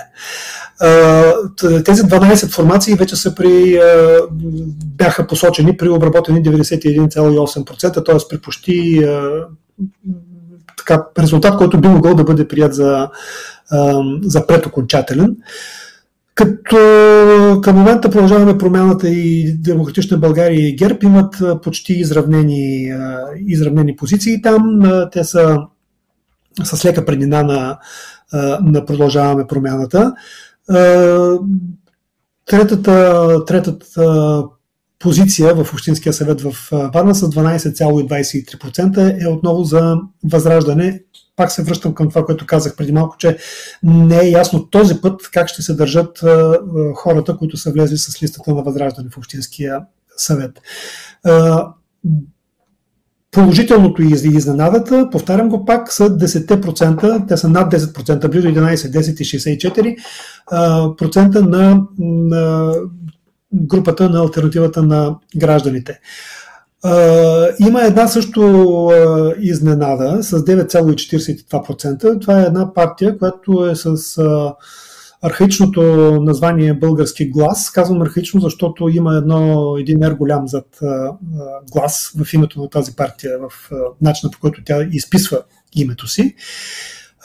Но изненадата е по-скоро така, изненадата е по-скоро с негативен оттенък, защото бързия преглед на листата, която е пълна с 51, с 51 позиции, кандидат, листата с кандидати за, за общински съветници във Варна, се вижда, че зад нея стои един от бизнесмените, чието име беше споменавано твърде често през последните месеци. Става дума за Даниел Славов Дънката, по-известен с, с този прякор. Та, та, това е една солидна група, защото 9,42% си е, си е солидно присъствие. След тях се нарежда Земеделския народен съюз Александър Стамбулийски, една, една такава сложна коалиция от ДПС, т.е. един един микс от малки, малки партии. Земеделски народен съюз Александър Стамбулийски, след тях са ДПС, БСП, Левицата, има такъв народ с около 3%, малко над 3, малко под 3. Последната формация е много интересна, която влиза в Общинския съвет и която събира достатъчен брой гласове, за да вкара поне един съветник. Това е така наречената коалиция, всъщност не знае за каква коалиция точно става дума, Свобода. Тази коалиция присъства отдавна в Общинския съвет във Варна, като от нейно име присъства един общински съветник, това е Геннадий Атанасов който винаги е играл ролята на златния пръст в моментите, в които трябваше да се вземат някакви събоносни решения относно политиката на ГЕРБ в, в Варненския общински съвет. Геннадий Атанасов също е една много противоречива личност, защото в а, няколко интервюта той е признавал през годините, че се е занимавал с търговия с наркотици и че много съжалява за това, но пък какво от това бих добавил. Той е Може човек... в Общинския съвет. Най-вероятно той ще бъде в Общинския съвет. Добре, това е много така плътен анализ на интересите в Общинския съвет. Ще приключим с това. Може би само в едно последно изречение ти за кое ще следиш с най-голямо внимание през тези следващи пет дни до балотажа случващото се във Варна. Кандидатите, негласни договорки или така, а, движения из местата, от къде, където мо, може да се разчита на някакъв вид контролиран или купен вод? Негласните договорки винаги са много интересни, защото са негласни, така че ще ги следя с а, сигурност. А, освен, освен това ще ми, бъде, ще ми бъде много интересно кой от тук нататък ще заяви някаква обявена подкрепа, гласна подкрепа за кандидата на ГЕРБ Иван Портних. Няма как да, да, не, да не се прояви интереси към това, кой ще подкрепи опонента му Благомир Коцев, но, но, но като че ли първите два, първите два сюжета са ми, са ми по-интересни от колкото третия. Изхода във Варна. А, интересно е наистина във Варна, че влизат поне две формации, свързани по различен а, начин, пряко и непряко с а, бизнес интереси, които очевидно искат да се противопоставят или пък да влязат в някаква колаборация с следващото управление. Много фрагментиран общински съвет наистина се очертава във Варна, което ще е и предизвикателство пред следващия кмет. Винавай само да Слава Спасов, да. Само, само една дума. Всъщност бизнес формациите са три, те не са две, защото зад Земеделския съюз Александър Стамбулийски стои също една от големите пътно-строителни компании в, във Варна и дори в страната. Не могат да си решат проблемите по друг начин, освен да бъдат пряко представени във властта, така да се каже официално на, на масата. Мисля, че той няма да може да ти отговори, защото може сякаш се, изключи, да. поразпадна. Ще но говорим да... с... Ще продължим тази тема с, и с Пас Пасов в края на седмицата, за когато ще направим финални прогнози преди балотажа. Сега, преди да включим колегата ни Лора Филева, за да видим какво предстои от вас и как решението ще се отрази въобще на избор, на изборите като а, потвърждение и на следващия тур. Имаме първи коментар от а, кандидата на ГЕРБ за София Антон Хикимян. А, Златина да ни прочете, да покаже, че може да, да чете. А, да. Антон Хикимян пише в... И, нали, искам да кажа, че чакам от а, снощи реакция на ГЕРБ по изборните резултати и тя а, това е първата своеобразна такава от а, кандидата им за кмет на София в Фейсбук. Антон Хикмян ни пише благодаря на всички, които ме подкрепиха и гласуваха за мен. Уважавам избора и на тези, които не ме подкрепиха и поздравявам кандидатите, които отиват на балотаж. Притеснителни са резултатите от този вод. Първият е първи с едва 34 000 гласа към момента, от имащи право на глас 1 милион и 100 хиляди. В същото време в София 4,1% не подкрепят никого и този резултат расте. За мен и може би за тези, които не гласуваха, предстои труден избор между държавна сигурност и държавна собственост. И да, всеки носи отговорност за изборите си. Аз моя го направих и не съжалявам. Ще работя и ще го отстоявам. От това можем да разчетем, че той на практика, преди да имаме финални резултати, признава, че няма да е на балотаж. Така звучи. Ами така звучи, да. Поста му. И също и не така, казва и също в коя така, посока да, да ходят предпочелите го. Да, и атакува и двамата кандидати. Да по някакъв начин, което е интересно. ГЕРБ мълчат, там ще бъде интересно какво ще се случи вътрешно в партията. Другата партия, която мълчи, е ДПС. На практика вчера те излучиха само две послания и те бяха поздравления за празника на Република Турция. Първо официално поздравление разпространи съпредседателя вече Телян Пеевски, който влезе в тази роля, за да има на официално да, на парламентарната група, за да има официално а, представене и официалният пък председател на партията и съпредседател на парламентарната група Мустафа Карадея така че чакаме и анализа на а, ГЕРБ. Колегата ни, която следи ДПС, Ралица Фичева, каза, че е възможно той да е чак след втори тур, когато те всички данни ще, а, ще разкажат, но, но ще м- бъде интересно да се види засилват ли а, позициите си по малките места, както и къде след това ще се прилива а, тяхна подкрепа а, пряко или по-непряко. А, поглеждам какво става с данните за София, докато чакаме а, Лора Филева да, да бъде на линия. Вече имаме над, малко над 44% обработени протоколи. Запазва се и класирането в рамките на около 10 пункта е разликата между Терзиев и а, Ваня Григорова, т.е. малко под 10 а, на 17-18% е Антон Хекимян. А, Общинския съвет също там остава сериозна преднината на Продължаваме промяната Демократична България, макар сметките да са, че те няма да и бъдат достатъчни за а, мнозинство. Ето и Лора с преценките за Върховния административен съд и машинното гласуване. Здравей, Лора, чуваме ли се? Здравейте, аз ви чувам, да. Лора Филева от съдебния екип репортери на, на Дневник. А, да кажем, а, първо, кога предстои решение на вас? То трябва днес да се случи или има вариант да бъде забавено или поне да го научим публично чак утре?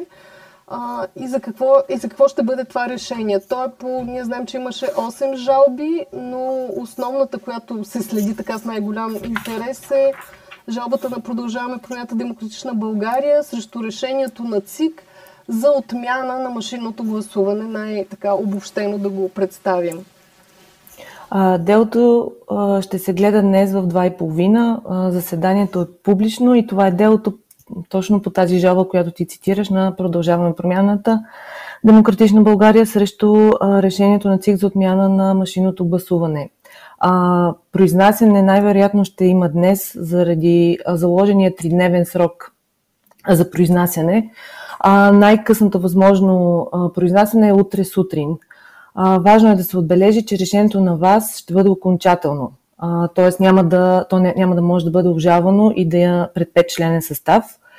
И от него а, това, което може да, ако се стигне до от, отмяна на решението на ЦИК, това би имало значение а, основно за организацията на изборите за втори тур, там където такъв ще има и топката ще се върне към институциите, които са отговорни да организират изборите, ЦИК и останалите институции, които отговарят за машините. А, така големия въпрос дали през това а, решение а, може да се стигне до касиране на изборите. От а, разговорите, които аз проведох, а, по-скоро от отделни общини могат да решат и да използват това решение, за да успорят резултатите от изборите. Но така за общо касиране на изборите а, няма да, да се стигне до. А, това решение няма да спомогне за това. А, ти каза, че има 8 жалби. А, преди около час имаше официално съобщение от съда, че жалбите вече са 12, а, като са подадени от Продължаваме промяната, от политическа партия Единение, от кандидата за кмет и кандидат за общински съветник на община Шумен, Неделчо Неделчев, от а, кандидата за общински съветник на столична, за столична община Петър Славов, както и от още 6 други физически лица и избиратели. А, важно също ми се струва да отбележа от това съобщение, че а, днес ще бъде разгледано също и делото по поступила жалба срещу обявената от ЦИК нищожност на решението на Общинската избирателна комисия в София а, да се използват машините за гласуване. Тоест, ще има новини от а, вас, а, следете дневник за тях, защото ние ще сме бързи и първи. А, и да, мисля, че това, това, това са основните новини от съда. Това е Единият отговор се потвърждава от това, че когато изборите са местни, те не могат да бъдат обжалвани, касирани общо. Трябва да, се, да бъдат а, община по община. Ако всички, всички общини решат в един момент заедно да, нали, да успорят избори, може би може да се стигне от тази хипотеза, но това е много така далечна хипотеза. Но, но това може да бъде успорвано от кандидати в а, изборите, не от самите общини. Просто успорват да, да, да. Да, оспорват финалните решения на а, общинските избирателни комисии за, за изборите. А от кога е жалбата а, срещу решението на столичната общинска избирателна комисия, ясно ли е? Ами в съобщението не е ясно, мога не, да, да проверя по номер, но ще отнеме време, така че ако искаш да, да не губим. Всъщност трябва времето. да кажем, че а, тук имаше едно разминаване. Дори в събота а, хората в София си мислиха, че евентуално те в София ще могат да гласуват да. с машини, а гласа им дали ще бъде отчетен или не.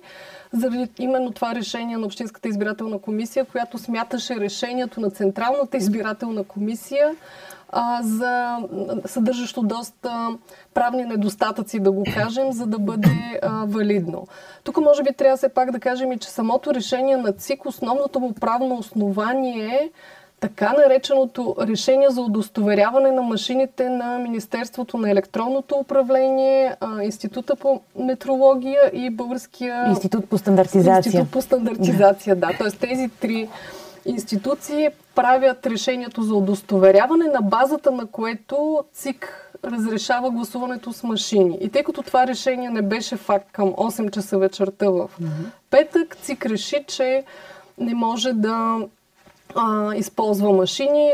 Решението, доколкото знаем, е взето, подписано, пристигнало някъде малко след 20 и един час и това е нещото, което се оспорва и ще трябва да видим вас как ще реши. Ако вас отмени решението на ЦИК, казахме, че може да се обжалва и тогава всъщност какво ще трябва да направи Централната избирателна комисия? Ако вас отмени решението на ЦИК, няма да има обжалване. То е окончателно. Аз го казах да. в началото, което прави. Тоест, че ще тази... могат да обжалват по общини а, кандидати ще могат да обжалват резултатите. Примерно Петър Славов е подал жалба. На базата на това ще може да каже искам да се обявят изборите в София за недействителни, защото не се е гласувало с машини. Но какво след това ще трябва да направи ЦИК ясно ли е, тъй като е доста сложен юридическия казус? Ами ще трябва да видим какви ще са мотивите на съда и какво точно, какво точно ще е произнасянето. Затова аз най-общо казах, че топката ще е в ако се стигне до отмяна на решението. Предполагам, че ЦИК ще трябва отново да се произнесе, но това е само нали, моя хипотеза.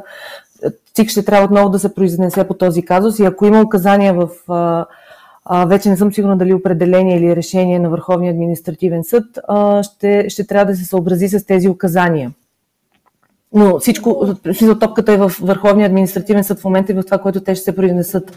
Само ми се струва, може би, важен детайл, че съдебният състав, който ще разгледа делото, Любомира Матова, докладчик Румяна Борисова и Светослав Славов през 2021 година са отменили решение на Централна избирателна комисия да се борят така наречените контролни разписки от машинното гласуване.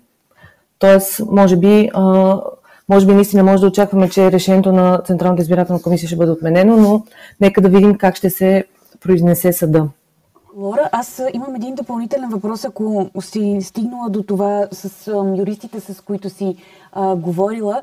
На, последните парламентарни избори имаше отново много спорван казус с а, протоколите на Централната избирателна комисия, която първоначално беше решила да се вписва само общия резултат, което създаваше а, основателни, оказали се, съмнения за това, че така на практика се засъкратява машинния вод, а когато се засъкрати машинния вод, не се знае дали м- това не отваря една голяма врата за манипулации. Та, ам, решението беше обжалвано пред Върховния административен съд, ам, беше решено в а, полза на жалбоподателите, но ЦИК имаше сякаш ход за това да, потвър... да, да, да, да реши да не обжалва а, решението на Върховния административен съд. Има ли сега ЦИК такава стъпка или каквото реши вас, това е? Доколкото аз разбрах, е каквото реши вас, това е. Решението окончателно няма. Ам, не съм. В смисъл, разбрах само, че ще бъде окончателно решението и че няма да може то да се обжалва.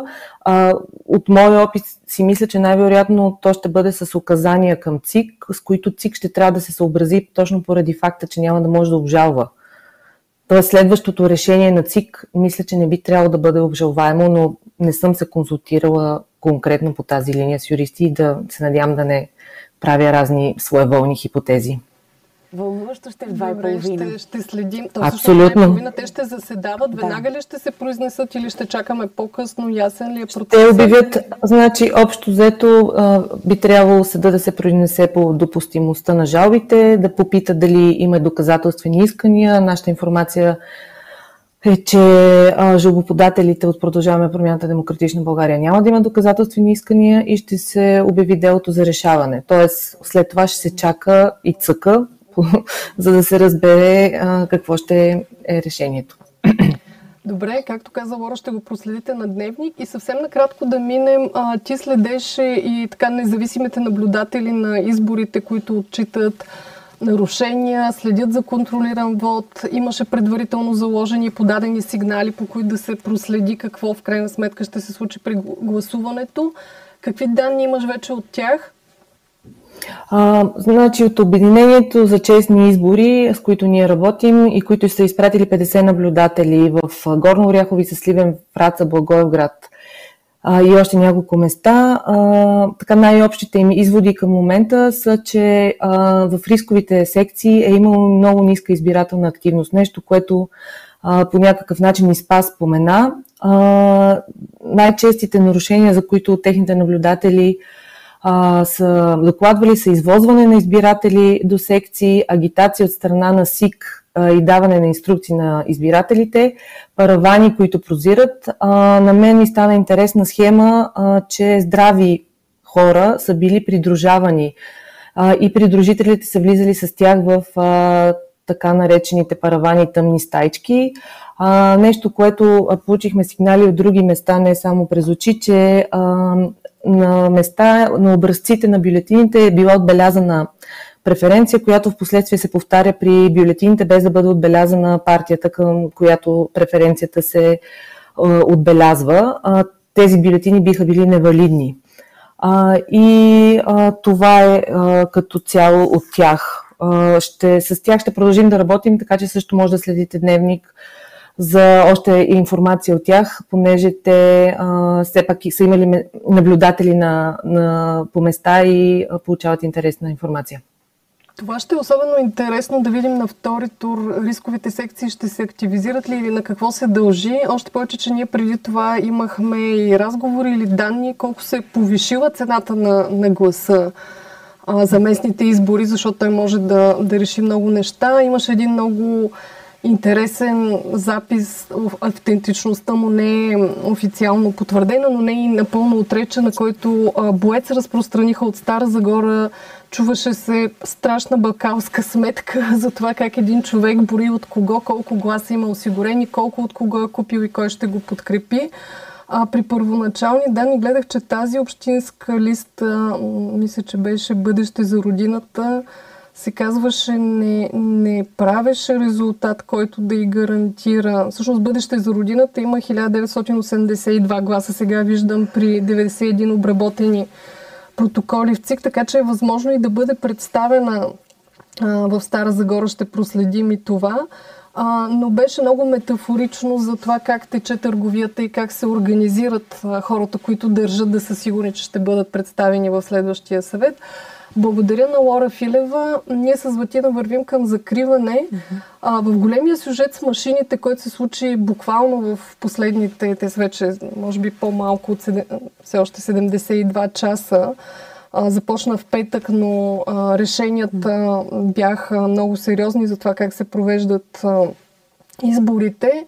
А, все още има и други неща за изясняване и те са свързани с това, освен какво ще реши вас, са свързани с това да получим и повече информация от самото Министерство на електронното управление и отговори, които ние задаваме от петък. Изпратихме и късно в събота вечерта, когато Атанас Атанасов публикува така наречената а, справка на ДАНС а, в а, Фейсбук. Атанас Атанасов е съпредседател на парламентарната група на Продължаваме промяната Демократична България и председател на а, ДСБ, човек, който познава, работил е в службите и така нататък. Той публикува справката, чиято автентичност също не е отречена. И там все още няма официално или дори неофициално до край потвърждение дали заместник министъра на електронното управление, за, ко... върху... за когото е... с когото е свързан целият сигнал и неговите действия, е извършил точно действията посочени в справката, дали те по някакъв начин нарушават процеса на при който той е работил за удостоверяване на машините?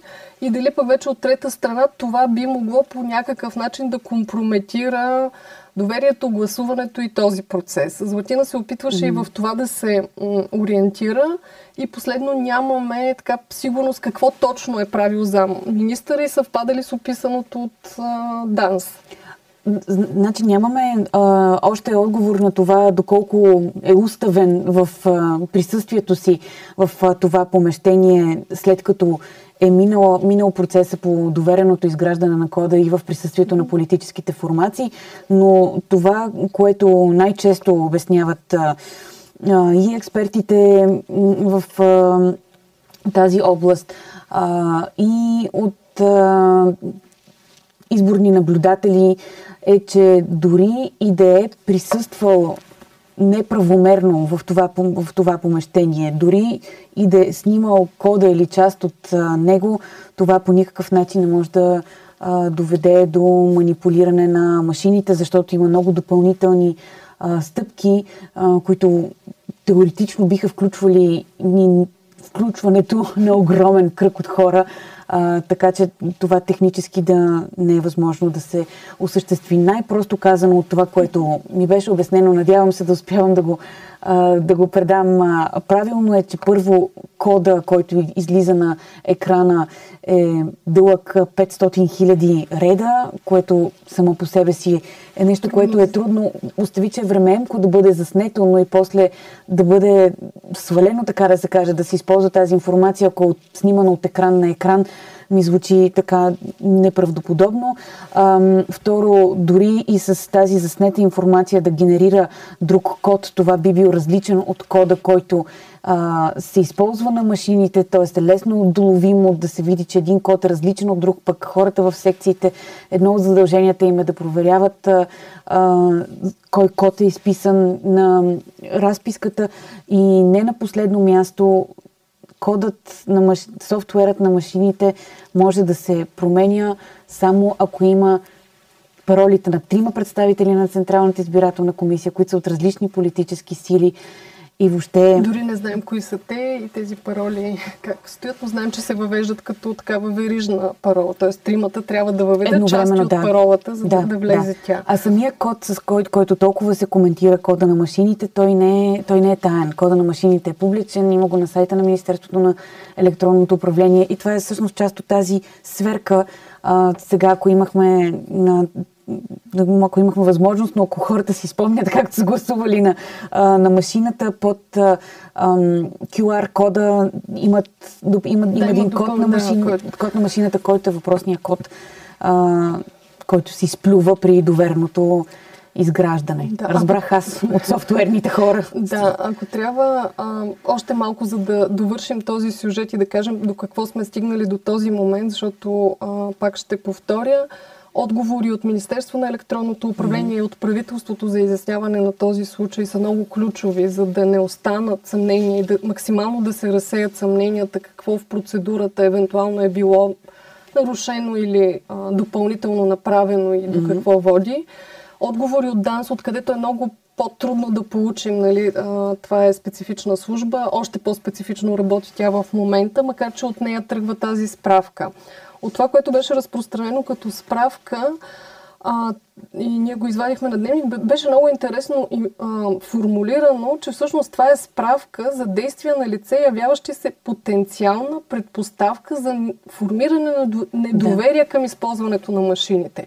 Значи ДАНС в а, четвъртък, нали, 4 дни преди изборите, предупреждават или пишат за потенциална предпоставка за формиране на недоверие mm-hmm. и става дума, че така може да се ориентираме, че тази информация им е подадена от някой друг от Министерство на електронното управление. Поне така звучи. Те са получили това нещо и го препращат към тези институции, които част от тях вече доколко а, организирано предварително, доколко сугестиращи се или по принцип свързани а, с общото си така недоверие и дълго изграждано а, така, и, и към избирателите им и по принцип, че не трябва да се гласува с машини, много истерично в петък а, извадиха този скандал и се започна, затова се нарича често и акция срещу машинното mm. гласуване.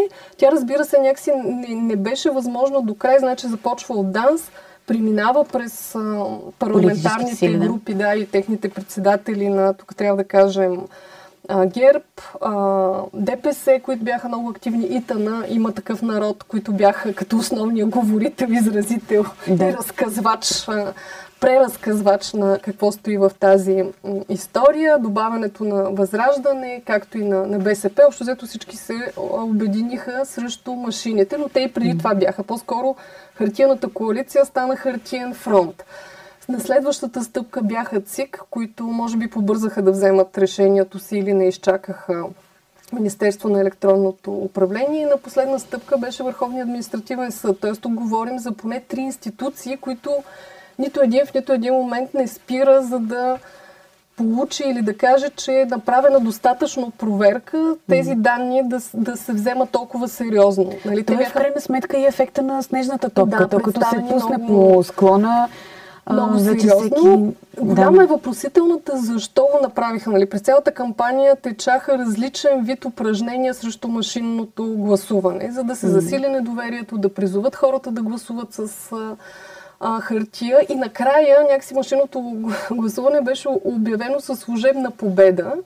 Едната хипотеза, така, която се появи без да е официално доказана, беше, че по някакъв начин е свързано с очакваното трето място на ГЕРБ в София, че още десетина дни, малко по-рано преди това, започва да се очертава от прогнозите, че ГЕРБ може да остане на трета позиция в София. Това не се харесва на лидера на ГЕРБ и започват да се търсят начини, могат ли как да се повлияе на това. И тук вече пак отново в сферата на неофициалните информации се твърди пък, че Делян Пеевски, който е в добри отношения в момента с ГЕРБ, опитва се да бъде абсолютно пълноценна част от управляващото управление, е решил да помага на, на ГЕРБ, но просто го е направил с а, голям размах. А, и затова аз тук се шегувах, че на времето имаше, когато той се появи като медиен собственик, имаше една шега, че майка му го е пратила да купи вестник и Делян Певски се е върнал с цялата през група Монитор. И сега, ако е решил да помогне, така че да се създаде някакво съмнение в резултатите от изборите и след това да може да се каже, бе, те изборите с машините бяха манипулирани, за това продължаваме промята Демократична България печелят, ГЕРБ губи, това е манипулация. Но той с такъв размах е действал, че той в петък каза, че или пада машинното гласуване, или изборите се отменят. Нали? Такава съвсем официално в ефир това съобщи.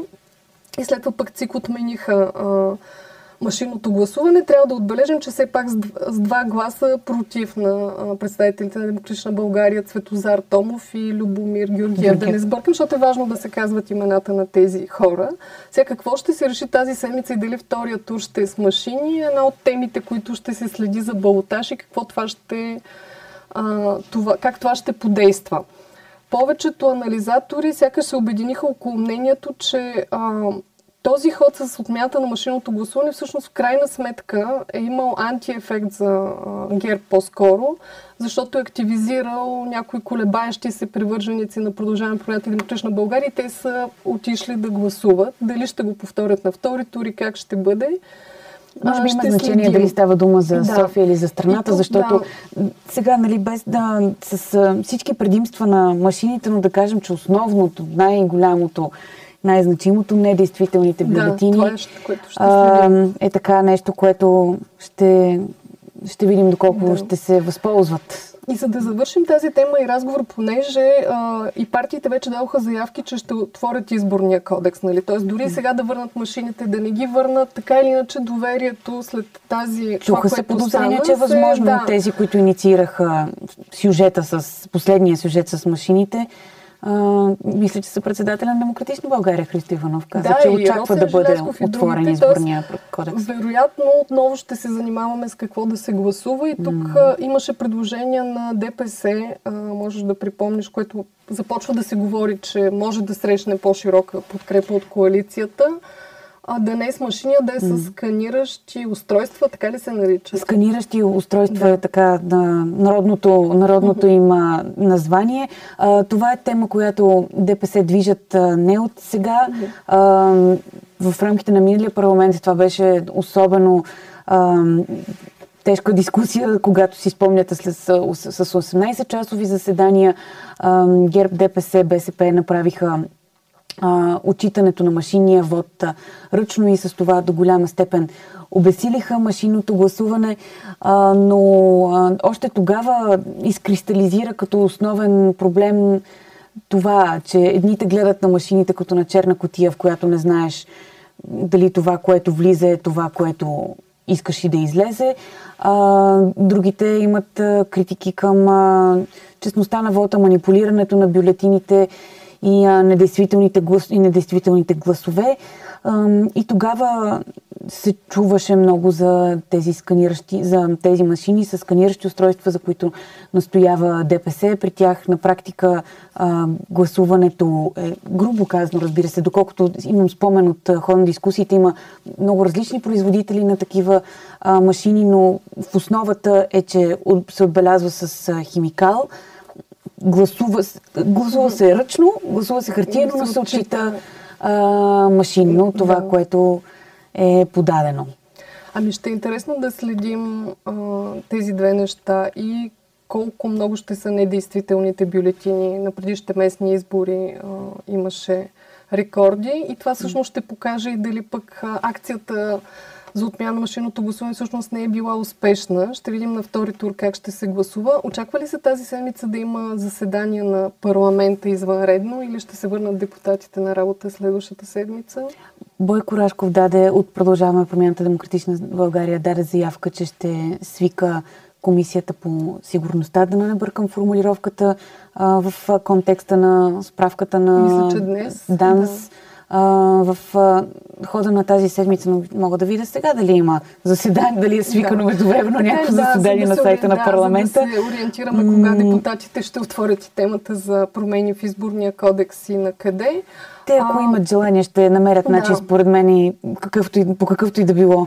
Ами, не Следващите виждам сигурни сега. избори за сега са чак през юни 2024. Това са европейските избори, а иначе най-близките избори са следващата неделя във всички градове, в които ще има балотажи за кмет, а в София, Варна и Пловдив се очакват и балотажи за районни кметове. А, ние ще продължим анализа на данните от СИК. Вие може да следите на Дневник БГ, всичко най-важно и интересно, кой къде печели, как, как ще се управляват градовете заради сложното взаимодействие между кметове и общински съветници. Ще има още видео студия през седмицата с продължаващ анализ и прогнози за балотажа. Естествено, големия фокус е София и как местната власт ще се отрази върху управлението, коалицията, сглобката и другите отношения между парламентарно представените партии. А, напомняме ви, ако не ни гледате до края на седмицата, гласувайте и тази неделя, защото, както за стотен път казваме, това има значение и виждаме, че в някои градове започва да има и пробиви на това гласа на гражданите да разбърква а, нечи политически или други сметки. А, ние бяхме Златина Зехирова, политически репортер на Дневник. Аз съм Велислава Попова, главен редактор на Дневник и ви пожелавам а, приятна и успешна седмица.